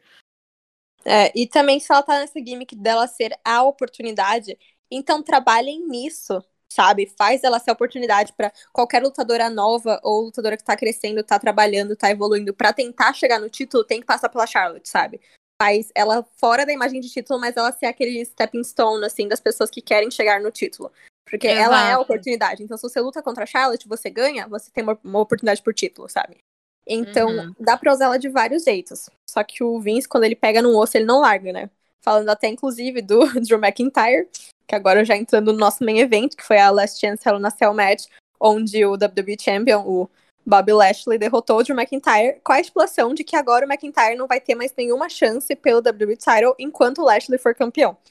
O McIntyre é um que, nossa, demorou, foi demitido, voltou, demorou pra desenvolver, só que quando o Vince pegou nele, pelo amor de Deus, o homem, assim, não tem um segundo de paz. Ele quase morreu numa Hell in a Cell, tava lá no outro dia tendo que lutar por, por Money in the Bank. Vai estar semana que vem tentando entrar de novo na Money... Pelo amor de Deus, dá umas férias pro homem, sério.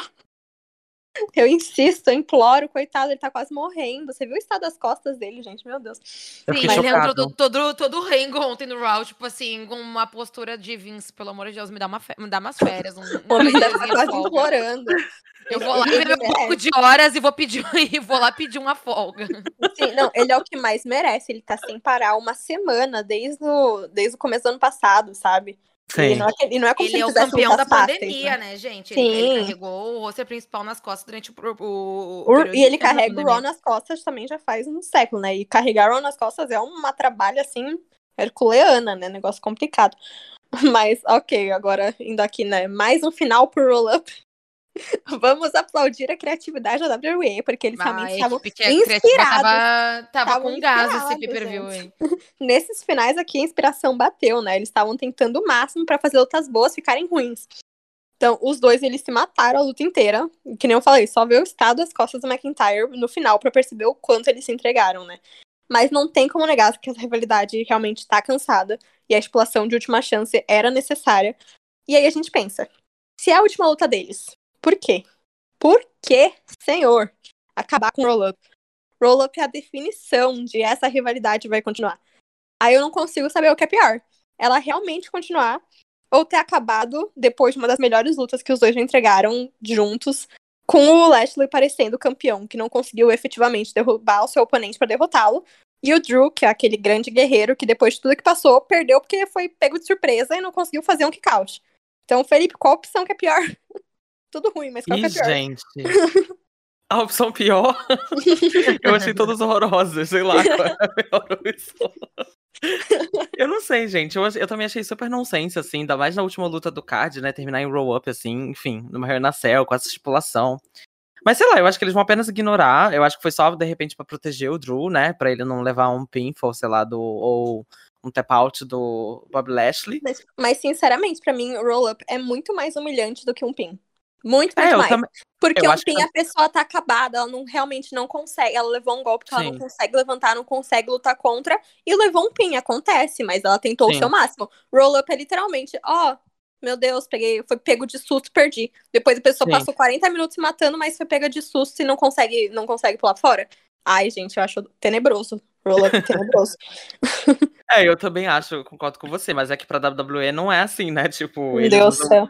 Eles usam o roll-up justamente com essas pessoas que eles querem proteger. Por exemplo, a Charlotte mesmo, ela nunca toma pinfall de, nem tap out da Asuka, por exemplo. A Asuka só Uhum. consegue ganhar da Charlotte por roll-up ou por count-out, umas coisas assim. Uhum. É, então, acho que o que eles quiseram fazer, de repente, com o Drew era isso, que eu acho uma grande besteira. Esse negócio de você ficar protegendo os lutadores. Gente, os lutadores, ele pode ser incrível e perder, tipo, faz parte do game. Sim. Não Eu vai acho- acabar com a carreira dele, sabe? É, sabe? as pessoas- eu acho que a WWE tem uma fritação com esse negócio de não deixar as pessoas perderem, que eu, porque vai prejudicar a imagem delas. Eu acho isso uma coisa muito idiota, assim, é, e que não faz sentido nenhum. Mas, enfim, é, foi do jeito que foi. Eu achei que não fez sentido nenhum.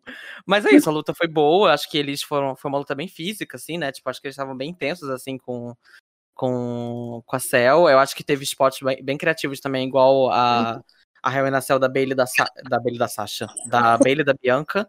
É, é, e é isso, assim. O que vai acontecer daqui pra frente é meio estranho, porque parece que não tem mais quem contra o Lashley, né? Eu acho que Exato. talvez isso até seja um bom sinal para de repente a próxima pessoa que, que vai encerrar, de repente, o reinado do Lashley ser o Mr. Money in the Bank, né? Então, Exato. Isso por um lado é bom não ter uma grande rivalidade para ele agora nos próximos meses. Uhum. É, podem, e é uma oportunidade boa também de testar novas pessoas, né? Enfim, o Kofi Kingston, que, enfim, não tem muita experiência como em eventos, nunca deram muito espaço para ele, mas quando dão, a gente já viu o que acontece, né? Ele é maravilhoso como top face, aquela vitória dele incrível na WrestleMania. É, é, então, não sei, assim, vamos ver. Eu, eu não duvidaria, por exemplo, o Drew McIntyre ganhar a Money in the Bank também, né? Ele tem mais uma chance semana que vem, não tem? Sim, tem a repescagem.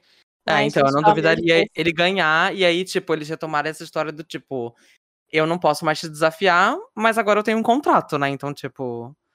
é, Não. Não acharia uma história ruim também, sinceramente. Só acho que não precisa de Money in the Bank pra isso, né? É, sim, vamos ser sinceros, cara. Ele é o último, a última pessoa que precisa dessa maleta. A Total, é. Porque Money in the Bank é sobre você dar oportunidade para as pessoas que precisam. E Sim. parece que eles esqueceram disso, né? Faz anos que eles não lembram que Money in the Bank tem esse propósito. Eles dão lá pro Brock Lesnar, depois eles fazem o que fizeram no passado. Então eles não eles não estão sabendo usar Money in the Bank, não é não é de hoje, né? E nossa, se eles eram pro Drew de verdade, cara, pelo amor de Deus. Mas É você outra- duvida? Eu não duvido, não, gente. Eu não duvido. também não é duvido, tristeza. eu não duvido. Eu não duvido. Eu não duvido, mas ele é a última pessoa que precisa. A última, última, última. É, sim, total. Não, e pra mim esse negócio, eu acho tão idiota esse negócio de ah, roll up pra proteger o lutador. Porque se você confia nos seus lutadores, você não tinha que ter essa preocupação. Porque você confia que eles se construíram bem o suficiente pra mesmo perdendo eles continuarem bem, sabe? É, Exatamente. então não faz o menor sentido, não faz o menor sentido. Isso mostra uma falta assim de confiança que eu acho até desrespeitoso, né? Depois de todo o trabalho que o Drew fez, eles não terem confiança de deixar o cara levar um pin, porque é o absurdo da vida. E, deixa coitado. maçante também, né, Ana? Tipo, eu Pelo acho muito chato você ver essas pessoas, esses personagens intocáveis. É, sabe, eu acho até por isso que o main event da WWE sempre me cansa muito essa cena de main event com Sim. esses títulos, porque É muito repetitivo, né? é, e é sempre esse tipo de booking de pessoas invencíveis e guerra de titãs, sabe? Ai, eu, eu acho muito. Já deu esse modelo, sabe? É, realmente, os melhores reinados pra mim são aqueles que a pessoa sempre tá em perigo de perder, sabe? Não, que é- é um campeão dominante, só que constroem tão bem as histórias e não Sim. fazem. Ele é dominante, mas não é intocável. Exatamente. sabe? Então ele pode perder. Você, quando você tá assistindo a luta, até o Roman Reigns, que ele é super dominante, que ele parece realmente 100% intocável, só que quando você tá vendo uma luta dele, é uma luta tão incrível que você, se você assistindo a luta, você fala, meu Deus, pode ser agora, pode acontecer. Mesmo sabendo do personagem dele, você tem essa sensação quando você tá vendo as lutas, sabe? Uhum. Por toda a construção que eles fazem dos oponentes. Então, eu, ai, eu não sei, porque eu gosto do Drew. Eu gosto mesmo dele, eu acho que ele carregou muito bem o título, só que é aquilo, né? Começando minha vaquinha pra dar férias pro Drew McIntyre. A gente coloca lá, vamos, vamos trazer ele pra Angra junto com o Kevin Owens. Tipo, E mandar a Angra. Asca junto. A Asca tá precisando de férias. gente, não, ele não parou por uma semana desde o começo da pandemia. Ele merece o tempo fora por todo o trabalho que ele fez. E também porque é aquilo, né? Infelizmente, tipo, os fãs ficam cansados de ver ele. Eu falei, eu gosto dele, mas já deu. já deu por enquanto. E é aquilo, a, a distância faz a saudade aumentar. Então precisamos de distância do Drew McIntyre, ou ele vai ficar assim num nível que as pessoas vão ver a cara dele e vão começar a vaiar. Porque assim, Sim. não, até eu, eu amo ele, juro, de verdade. Mas se eu visse ele agora na minha frente, eu ia falar, pelo amor de Deus, vai embora. Sai, eu não quero mais olhar. Já deu. Porém, é- o que eu acho que a Julia falou um pouco disso, ou acho que foi você, Felipe, desculpa, tô perdida. Mas sem o McIntyre no Raw, a gente fica com esse buraco de desafiantes credíveis pro Lashley. Então, É. quem é quem possivelmente pode enfrentar esse homem agora, Julia? Se a gente for considerar, tipo, tirar a possibilidade, que é bem real, né, do McIntyre ganhar Money in the Bank, se ele realmente for tirar umas férias, quem que você vê conseguindo enfrentar esse homem de uma maneira credível? É, eu vou ser bem sincera. Não há homens no, no main event do Raw nesse momento. Eu tô achando muito fraco o main event, muito fraco mesmo. Uhum. Até porque o Lashley, ele não é um. Ele não, para mim, ele não é aquele campeão carismático, assim. Ele é aquele campeão que é muito bom. Ele é é meio Brock Lesnar, assim. Ele Uhum. não é muito bom no- na mix kill, ele é, mui- ele é consideravelmente bom no ringue. E pra isso ele tem um manager que supra essas necessidades dele, supra o- o que falta nele. Mas vendo o povo do Raw, assim, atualmente, eu acho que eu precisaria de um draft e de algum debut, assim, de alguém do NXT. Ou alguém, ou um push em alguém que tava meio por baixo, assim, no Raw. Ou alguém viesse do SmackDown. Não sei, a gente tem que dar uma, uma reviravolta, uma mudança no, no Raw. Porque tá bem, né, com o público, com, com os lutadores que nós temos no momento, eu acho muito difícil, sabe? Tipo, Uhum. mas eu ficaria muito feliz, tipo, se o Kofi tirasse esse belt dele. O Xavier Woods fez uma luta muito boa com ele ontem no Raw, na, na Hell Uhum. Eu acho, eu ficaria muito feliz vendo o Kofi tirando esse belt, sim. Ah, isso que a gente falou aqui no, no podcast de draftar o Kevin Owens também para o primeiro evento e ele ter um- uma chance pelo título do Raw seria algo muito bom também. Mas é isso, precisa dar uma, precisa dar uma mexida porque tá bem fraco. Senão, as mesmas pessoas vão acabar sendo campeãs, que é o Drill, o Randy Orton, o AJ. eh, Vai, tipo, sendo essa mesma coisa. Gente, tem que botar um desafiante logo, senão vão dar esse, esse belt pro Matt Riddle e a gente não quer ver esse tipo de coisa. Vão Pelo dar pro Brock. Lesnar. né? É, pro Brock Lesnar também. E Gente, tá Dá pra tá Charlotte, gente. Também, a Charlotte, pra resolver É. todos os problemas. ela já falou várias vezes que ela quer lutar contra homem, não duvido, gente. Então, vambora, dá pra ela. Ai, gente, mas agora tá tendo uns boatos também, né? Boatos assim na internet. Que o Brock Lesnar vai voltar pra fazer uma luta com o Bobby Lashley no SummerSlam. E eu acho Ai, bem possível, sabendo a história gente. dos dois, assim. Os dois têm uma história, os dois têm coisa juntos, sabe? Então, e de anos, de anos, de anos, de anos. Que os dois são velhos, né? Mas é, eu acho que dá pra fazer uma luta entre os dois. Eu não sei do Brock tirando. É, o Brock também é que nem a Charlotte, tá no ringue, pode ganhar a qualquer momento. Mas seria bem interessante ver uma luta dos dois. Eu acho que é uma coisa que seria uma boa luta. Acho que não tem dúvidas em relação a isso. E o Brock, eu acho que ele tá tão num, num período da vida dele que se ele ganhar, ele vai perder um, dois meses depois. Eu acho que não vai. Ele não tá numa vibe de ficar segurando o título por meses, que nem ele já ficou, assim, no passado, né? Então, não, essa época foi inadmissível. Campeão da WWE batendo ponto no Raw uma vez a cada dois. ah, uma vez por ano, só que isso. sim, é, a única coisa que complica- Moralizaram o Belt naquela época. É, a única coisa que complica um pouco é que agora ele tá sem o Paul Heyman, né? A não ser que o Paul Heyman, o Paul Heyman faça um trabalho duplo, tá lá segunda e sexta. Tipo, por, pra dois campeões diferentes, assim, né? Então, isso complica um pouco. Isso, isso é uma coisa que complica um pouco. Mas pessoas que eu gostaria de ver, talvez, contra o Lashley, que estão no Raw agora. Gente, o Keith Lee, cadê o Keith Lee? Tá, ele ainda tá machucado? Não, não sei, tá Então. Ele tinha ouvi, falado eu já vi lesão, Covid, já vi vários boatos dele. Sim. Eu vi que segurando ele, mas eu queria muito ver. Ele O Keith como- Lee como contra o Lashley seria incrível. Seria lutão, lutão, lutão. não falou que ia fazer um pronunciamento. Eu até tinha esquecido disso. Ele fez esse pronunciamento, que ele falou Não. que ia contar um pouco mais do que estava acontecendo, sei lá. Ele tinha feito um post desse, não sei se vocês chegaram a ver. É, eu, Eu acho que vi, ele faz mas- que um suspense, né? É, mas não olha, nada, eu não, não lembro de ver ele falando assim de nada, assim, sinceramente. Mas se demitiram o Lee, aí eu desisto, jogo tudo pro alto. Tchau, assim. Eu não assisto Raw nem se me colocaram uma arma na minha cabeça, juro. Se Mas eu- demitirem ele, é a prova viva de que o NXT não serve pra nada. Sim. Tipo, não serve pra nada mesmo, porque fica... aí a galera vai lá, ganha os belts, eu faço... eles fazem luta Five Stars do NXT, ganham um destaque, daí sobe pro, pro roster principal. Que é uma, uma passagem grande, assim, que é, teoricamente é quando o wrestler tá muito bom e, quer, e, tem, e está apto a disputar cinturão e lutas com as pessoas do roster principal. É um nível acima, teoricamente falando. E daí chega lá e, tipo, vai disputar belt de mid-card, vai virar gimmick de comédia, vai tomar uma demissão em menos de um ano. Sim, por isso Se que eu, eu não, vai ser a prova viva de que o NXT não serve pra nada. é, por isso que eu não culpo quando as pessoas do NXT não querem ser do NXT. Tipo, o Champa, Gargano, o Spirit já estão cansados, estão, mas, mas se eu fosse eles, eu também não queria sair. Terror. Ainda mais no Spirit Arrow, que são, e o Gargano, né? Pessoas pequenas. A gente sabe como o Vince trata o lutador pequeno. Sim, Que eu, eles não são bobos, gente. nem obrigada, nem obrigada. Se nem o Kit Lee, que é o cara grande, forte, ágil e é bom no microfone, que tem carisma, que tinha tudo pra pegar aquele belt direto, sabe? Se nem ele conseguiu, ei, tem- não tem nem, nem possibilidade pro resto. Né? Mas pra mim ele podia voltar, eu não sei quando, ou como, ou onde, mas pelo amor de Deus, não demitam Chris Lee.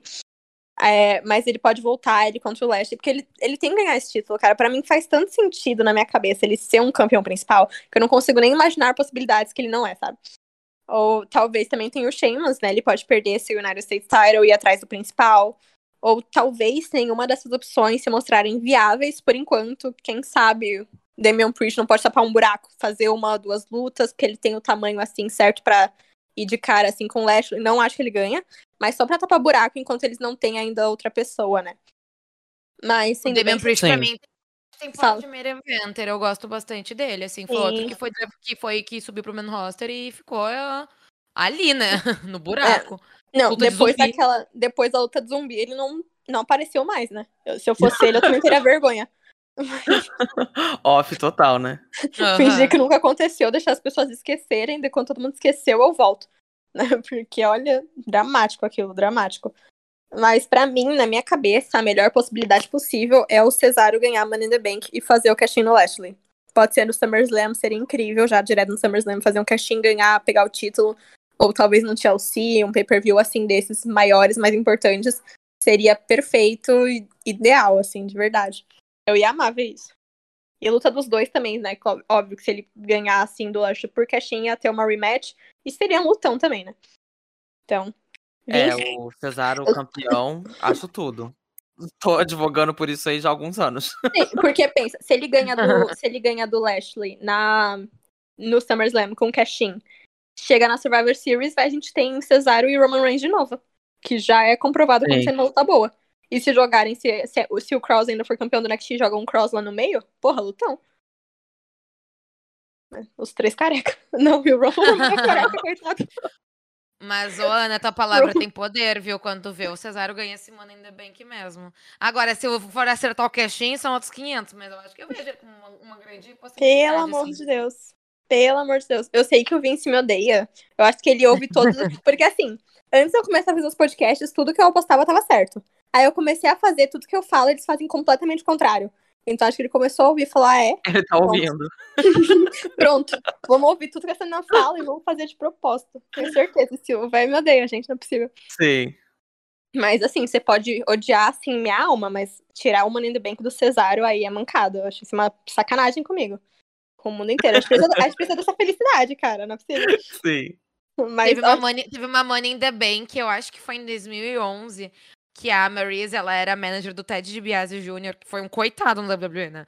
E Ai, mas era tudo daí- essa dupla. E daí teve um spot que ela, ele tava na luta, né, no- na edição do Money in the Bank.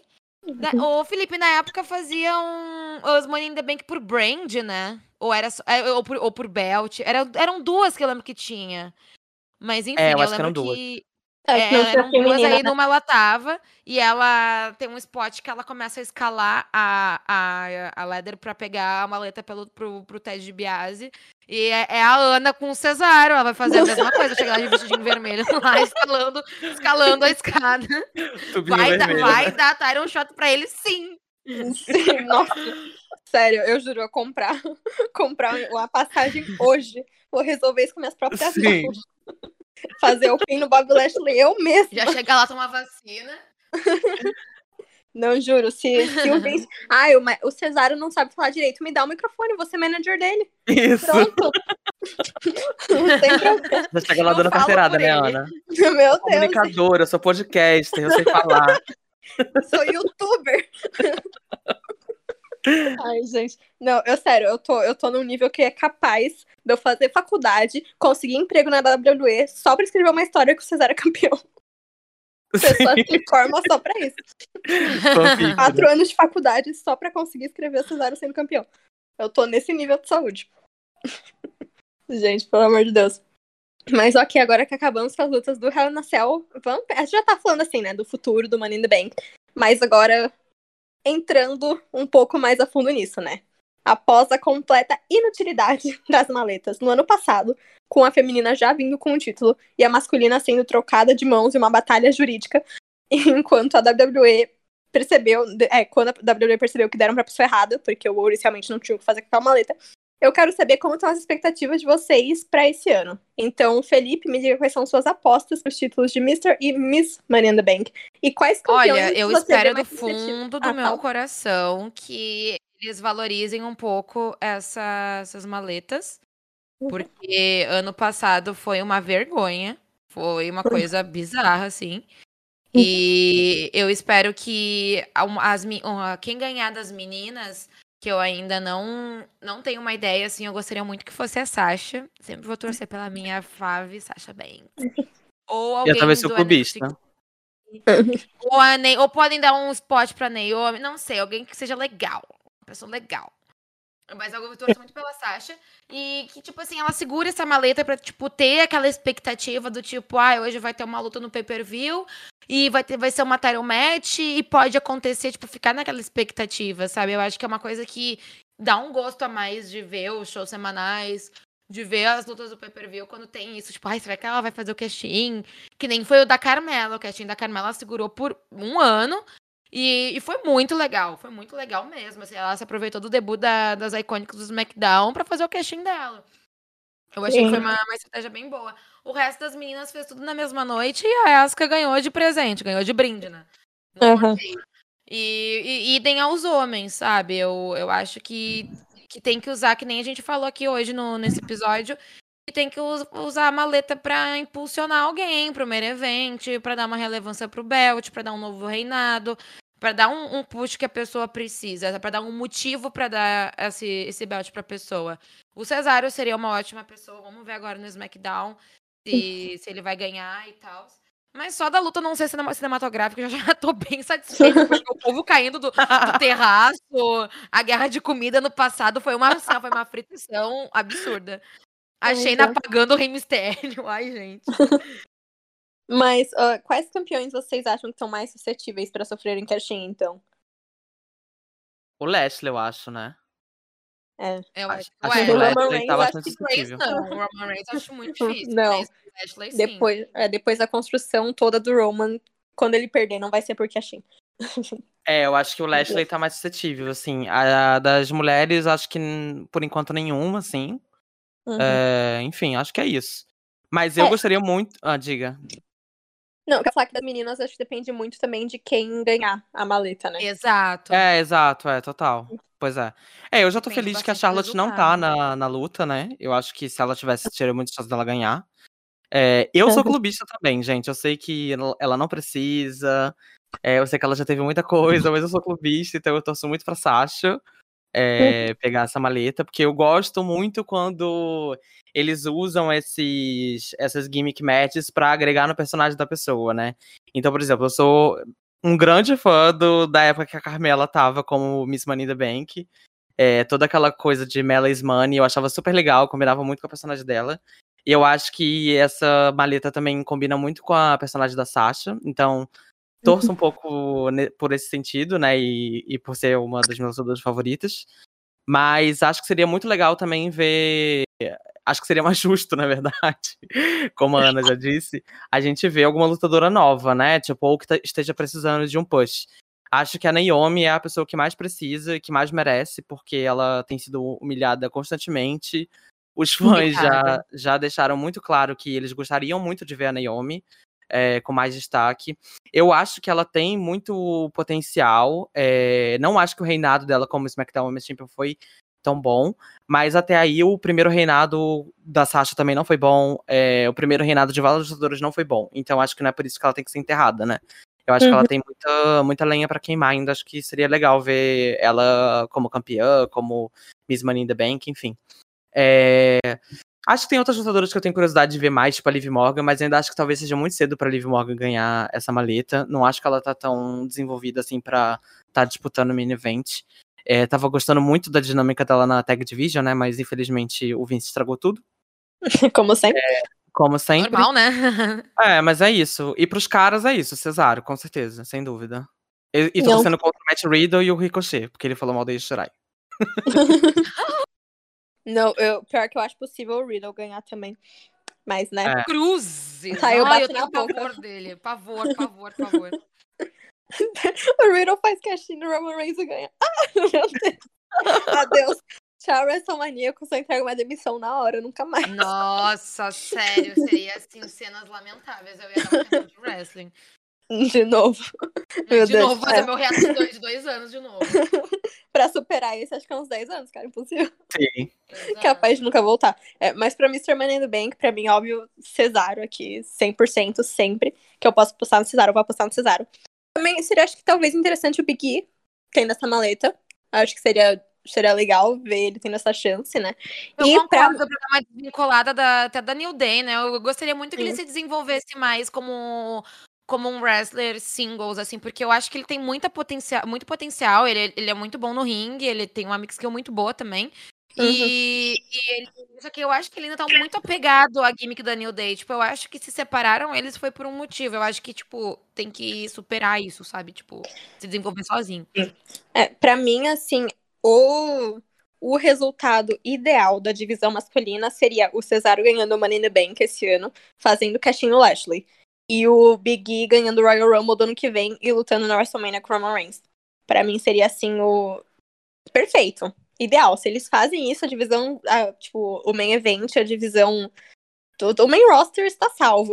Pelo menos na Só parte que tem masculina. que, só que tem que dar um, tem que, tem que ficar de olho assim no que nas previsões, o que, que pode acontecer, porque esse reinado do, do Roman Reigns, a gente nunca sabe se tipo, você vão dar o belt pra alguém que já é uma pessoa over, tipo um Brock Lesnar da vida, porque Deus tipo, só uma pessoa nesse nível pode tirar o cinturão dele.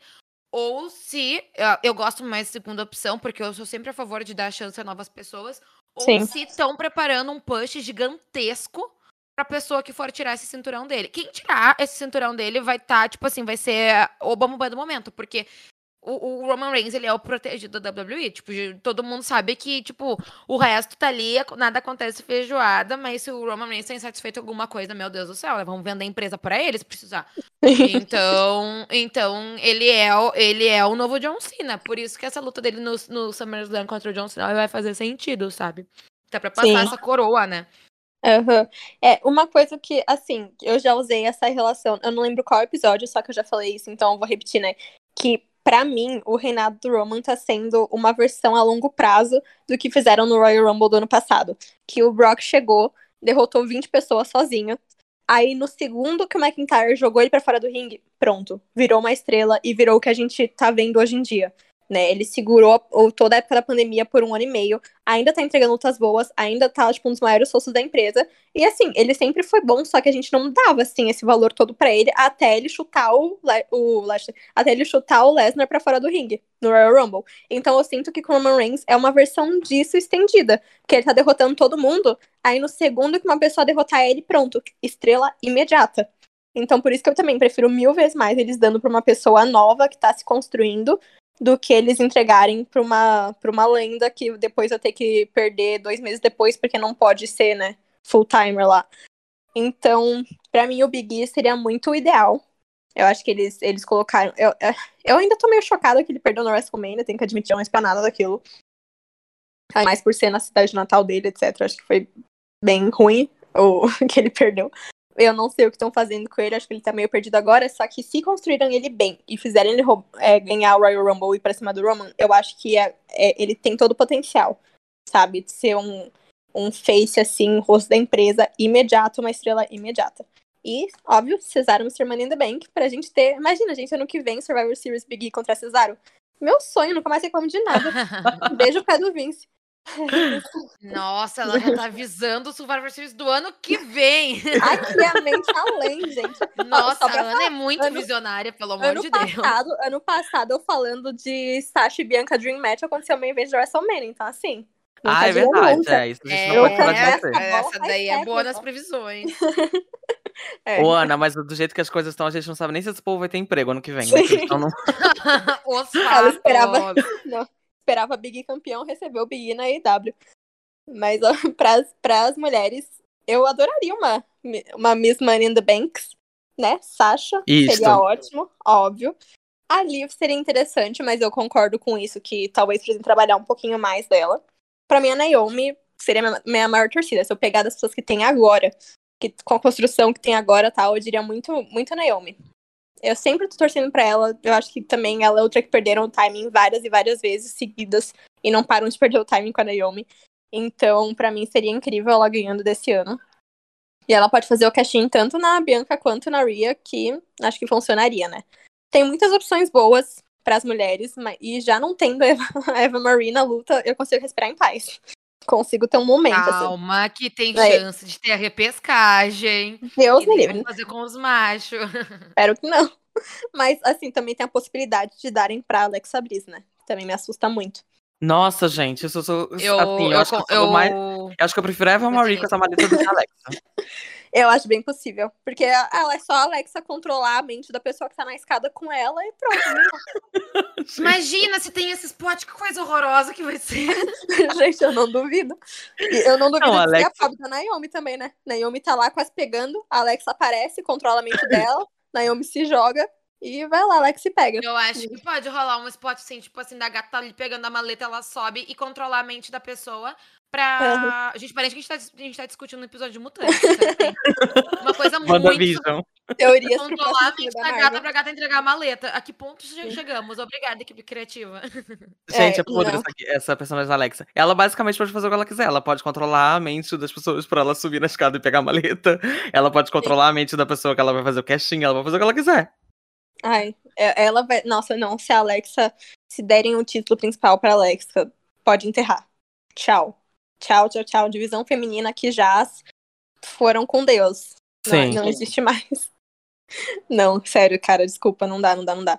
A gente viu com o Find, tipo, são personagens assim, personagem sobrenatural. É legal até um certo ponto, mas eles não funcionam como campeão. Eu acho que consegue segurar o título por um, dois meses, depois fica cansativo, fica chato, não funciona. Não fun para mim, pessoalmente, não acho que funciona como campeão personagem nesse nível. E pra divisão feminina, que já tá ruim, a Alex ia ser a pior opção das pessoas que estão confirmadas na luta até agora. Seria a pior opção. Pelo menos Eva Marie, eu acho que conseguiria fazer talvez uma coisa mais interessante. Mas não, a Alexa Mutante, pelo amor de Deus, eu imploro. Alexa Mutante, eu amo. Tá complicado, né? Mas ok. Ai, gente, falar do Money the Bank é outra coisa, né? Que a gente começou feliz e termina triste. Mas agora a gente chegou ao fim do programa e tá naquele momento que temos de todo mesa quadrada, que é a nota pro evento. Então, Felipe, começando por você, de 0 a 10, onde esse Hell na Cell junino ficou? Olha, é... Eu diria um 7, mas como teve várias lutas que foram legais, assim, de assistir, eu acho que eu daria um 7,5, porque. Pra não ser tão justo, mas também o evento foi meio mal construído, né? E foi meio aleatório. Então acho Sim. que não tem como dar uma nota tão alta assim também, né? Nesse sentido. Mas acho que o 7,5, vai.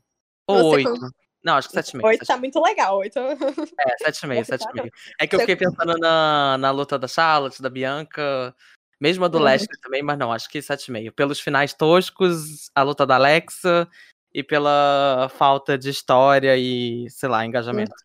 É, Você concorda com ele, Júlia? Plenamente, tava pensando na mesma nota, inclusive, aqui a conexão do Elas que Lutam aqui tá pegando fogo.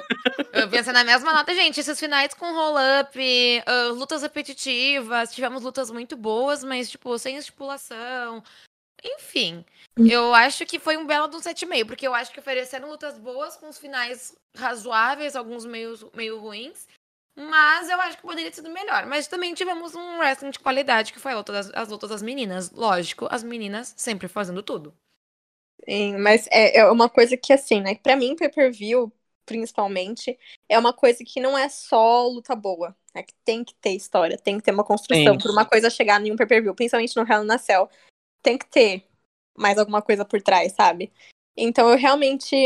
Eu não sei, eu acho que essa mudança pra junho ficou uma coisa muito feita, assim, sabe, de qualquer jeito. É, fo- as lutas foram boas, mas teve os finais ruins e as histórias meio. Não era momento de ter Hell na Cell. Não, daí não teve Roman Reigns contra o Mysterio no card, teve a Alexa e a Shayna. Olha, de verdade, foi uma coisa que eu tava assistindo as lutas, eu pensava, a luta é boa, mas toda a vibe do evento fez parecer ser um evento ruim. Mesmo tendo luta boa, o evento pareceu ruim, sabe? Então, acho que por Sim. isso é, eu, eu dou um 6,5, 7. Fico nesse, nesse meio aí, nessa média. Porque foi um evento. As lutas pra main roster, do que a gente tá acostumado, acho que foi acima do que a gente tá acostumado em outros pay-per-views da main roster. Só que por todo, toda a vibe, assim, do evento, não pareceu ser um evento bom, mesmo tendo luta boa, o que é, é trágico, né? Porque já ter luta boa na main roster é raro. Então é. foi complicado esse ano na Cell, foi bem complicado. Acho que foi o pior erro deles, assim, na vida mudar pra junho. Tão, tão, tão desnecessário. Mas, ó, ok, né? Eu queria agradecer vocês por participarem hoje pra falar desse Hell na Cell atípico, que eu espero que nunca mais repitam. E que ano que vem só, só precise falar sobre em outubro mesmo, né? Mas agora tá naquela hora do jabá, então falem pros ouvintes onde eles podem achar vocês e o Elas Que Lutem. Júlia, começando por você, quais são suas redes sociais?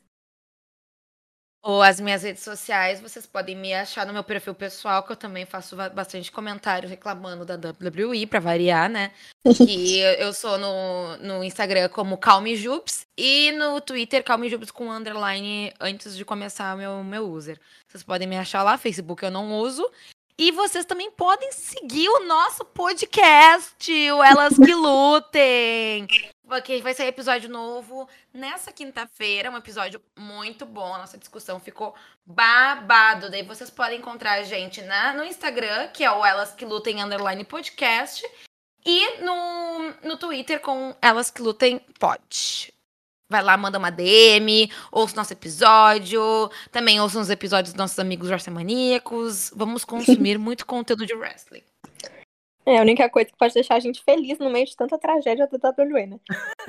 Sim. Exato. E Felipe, onde as pessoas podem te seguir? É, então é isso. A... Primeiro eu queria agradecer, foi ótimo, adoro conversar com vocês de wrestling. É, mesmo quando o evento não ajuda muito, o papo é sempre muito bom. É, queria agradecer de novo, né? E é isso, a Ju já falou aí das nossas redes sociais. É, eu uso o Twitter, mais pra, co- comento pouco sobre wrestling, mas às vezes falo mais alguma coisa de wrestling japonês, lá feminino, então quem se interessar é underli arroba, underline Samira K. E é isso. E sigam elas que lutem. A gente tá voltando essa semana, que a gente deu uma pausa aí de umas duas semanas, mas tá super legal. E é isso. Obrigado de novo pelo convite. Mais uma vez eu quero agradecer aos convidados e também a vocês que estão nos ouvindo, passaram essa raiva, essa montanha russa de emoções com a gente. o meu Insta pessoal é Ana C. Demarco, Ana com dois N, se alguém quiser saber. E óbvio que não esqueçam de seguir o WrestleManiacos no Instagram e no Twitter, arroba WrestleManiacos nos dois. Também curtir nossa página no Facebook, se inscrever no canal do YouTube, que agora estou youtuber, gente, estou fazendo vídeos, então Se inscrevam lá. Amiga, eu vi, tu arrasou naquele vídeo do, do Cell. Foi bem isso, Yes. isso ainda tudo errado. né, momento. amiga? Mas- é. Início do sonho deu tudo errado total. Meu Deus, que trágico. Eu vejo aquele vídeo não capaz de eu chorar agora. Mas também é, fiquem espertos no site WrestleManiacs.com, que sempre estamos com posts novos sobre o universo da luta livre. Nos sigam onde quer que vocês escutem podcasts, porque temos vários programas diferentes para todos os gostos. E por último, se vocês têm a condição, por favor visitem o apoia.se barra WrestleManiacos e se torne um apoiador para ajudar a gente a continuar produzindo conteúdo de qualidade e com frequência. Toda ajuda é bem-vinda. Obrigada a todo mundo que ouviu até aqui e eu vejo vocês mês que vem no nosso Mesa Quadrada sobre o Money in the Bank pra gente saber se a gente vai ficar feliz ou deprimido. Então, até lá! Wrestling Maníacos Podcast. Há mais de 10 anos sendo maníacos por wrestling. Acesse wrestlingmaníacos.com e confira.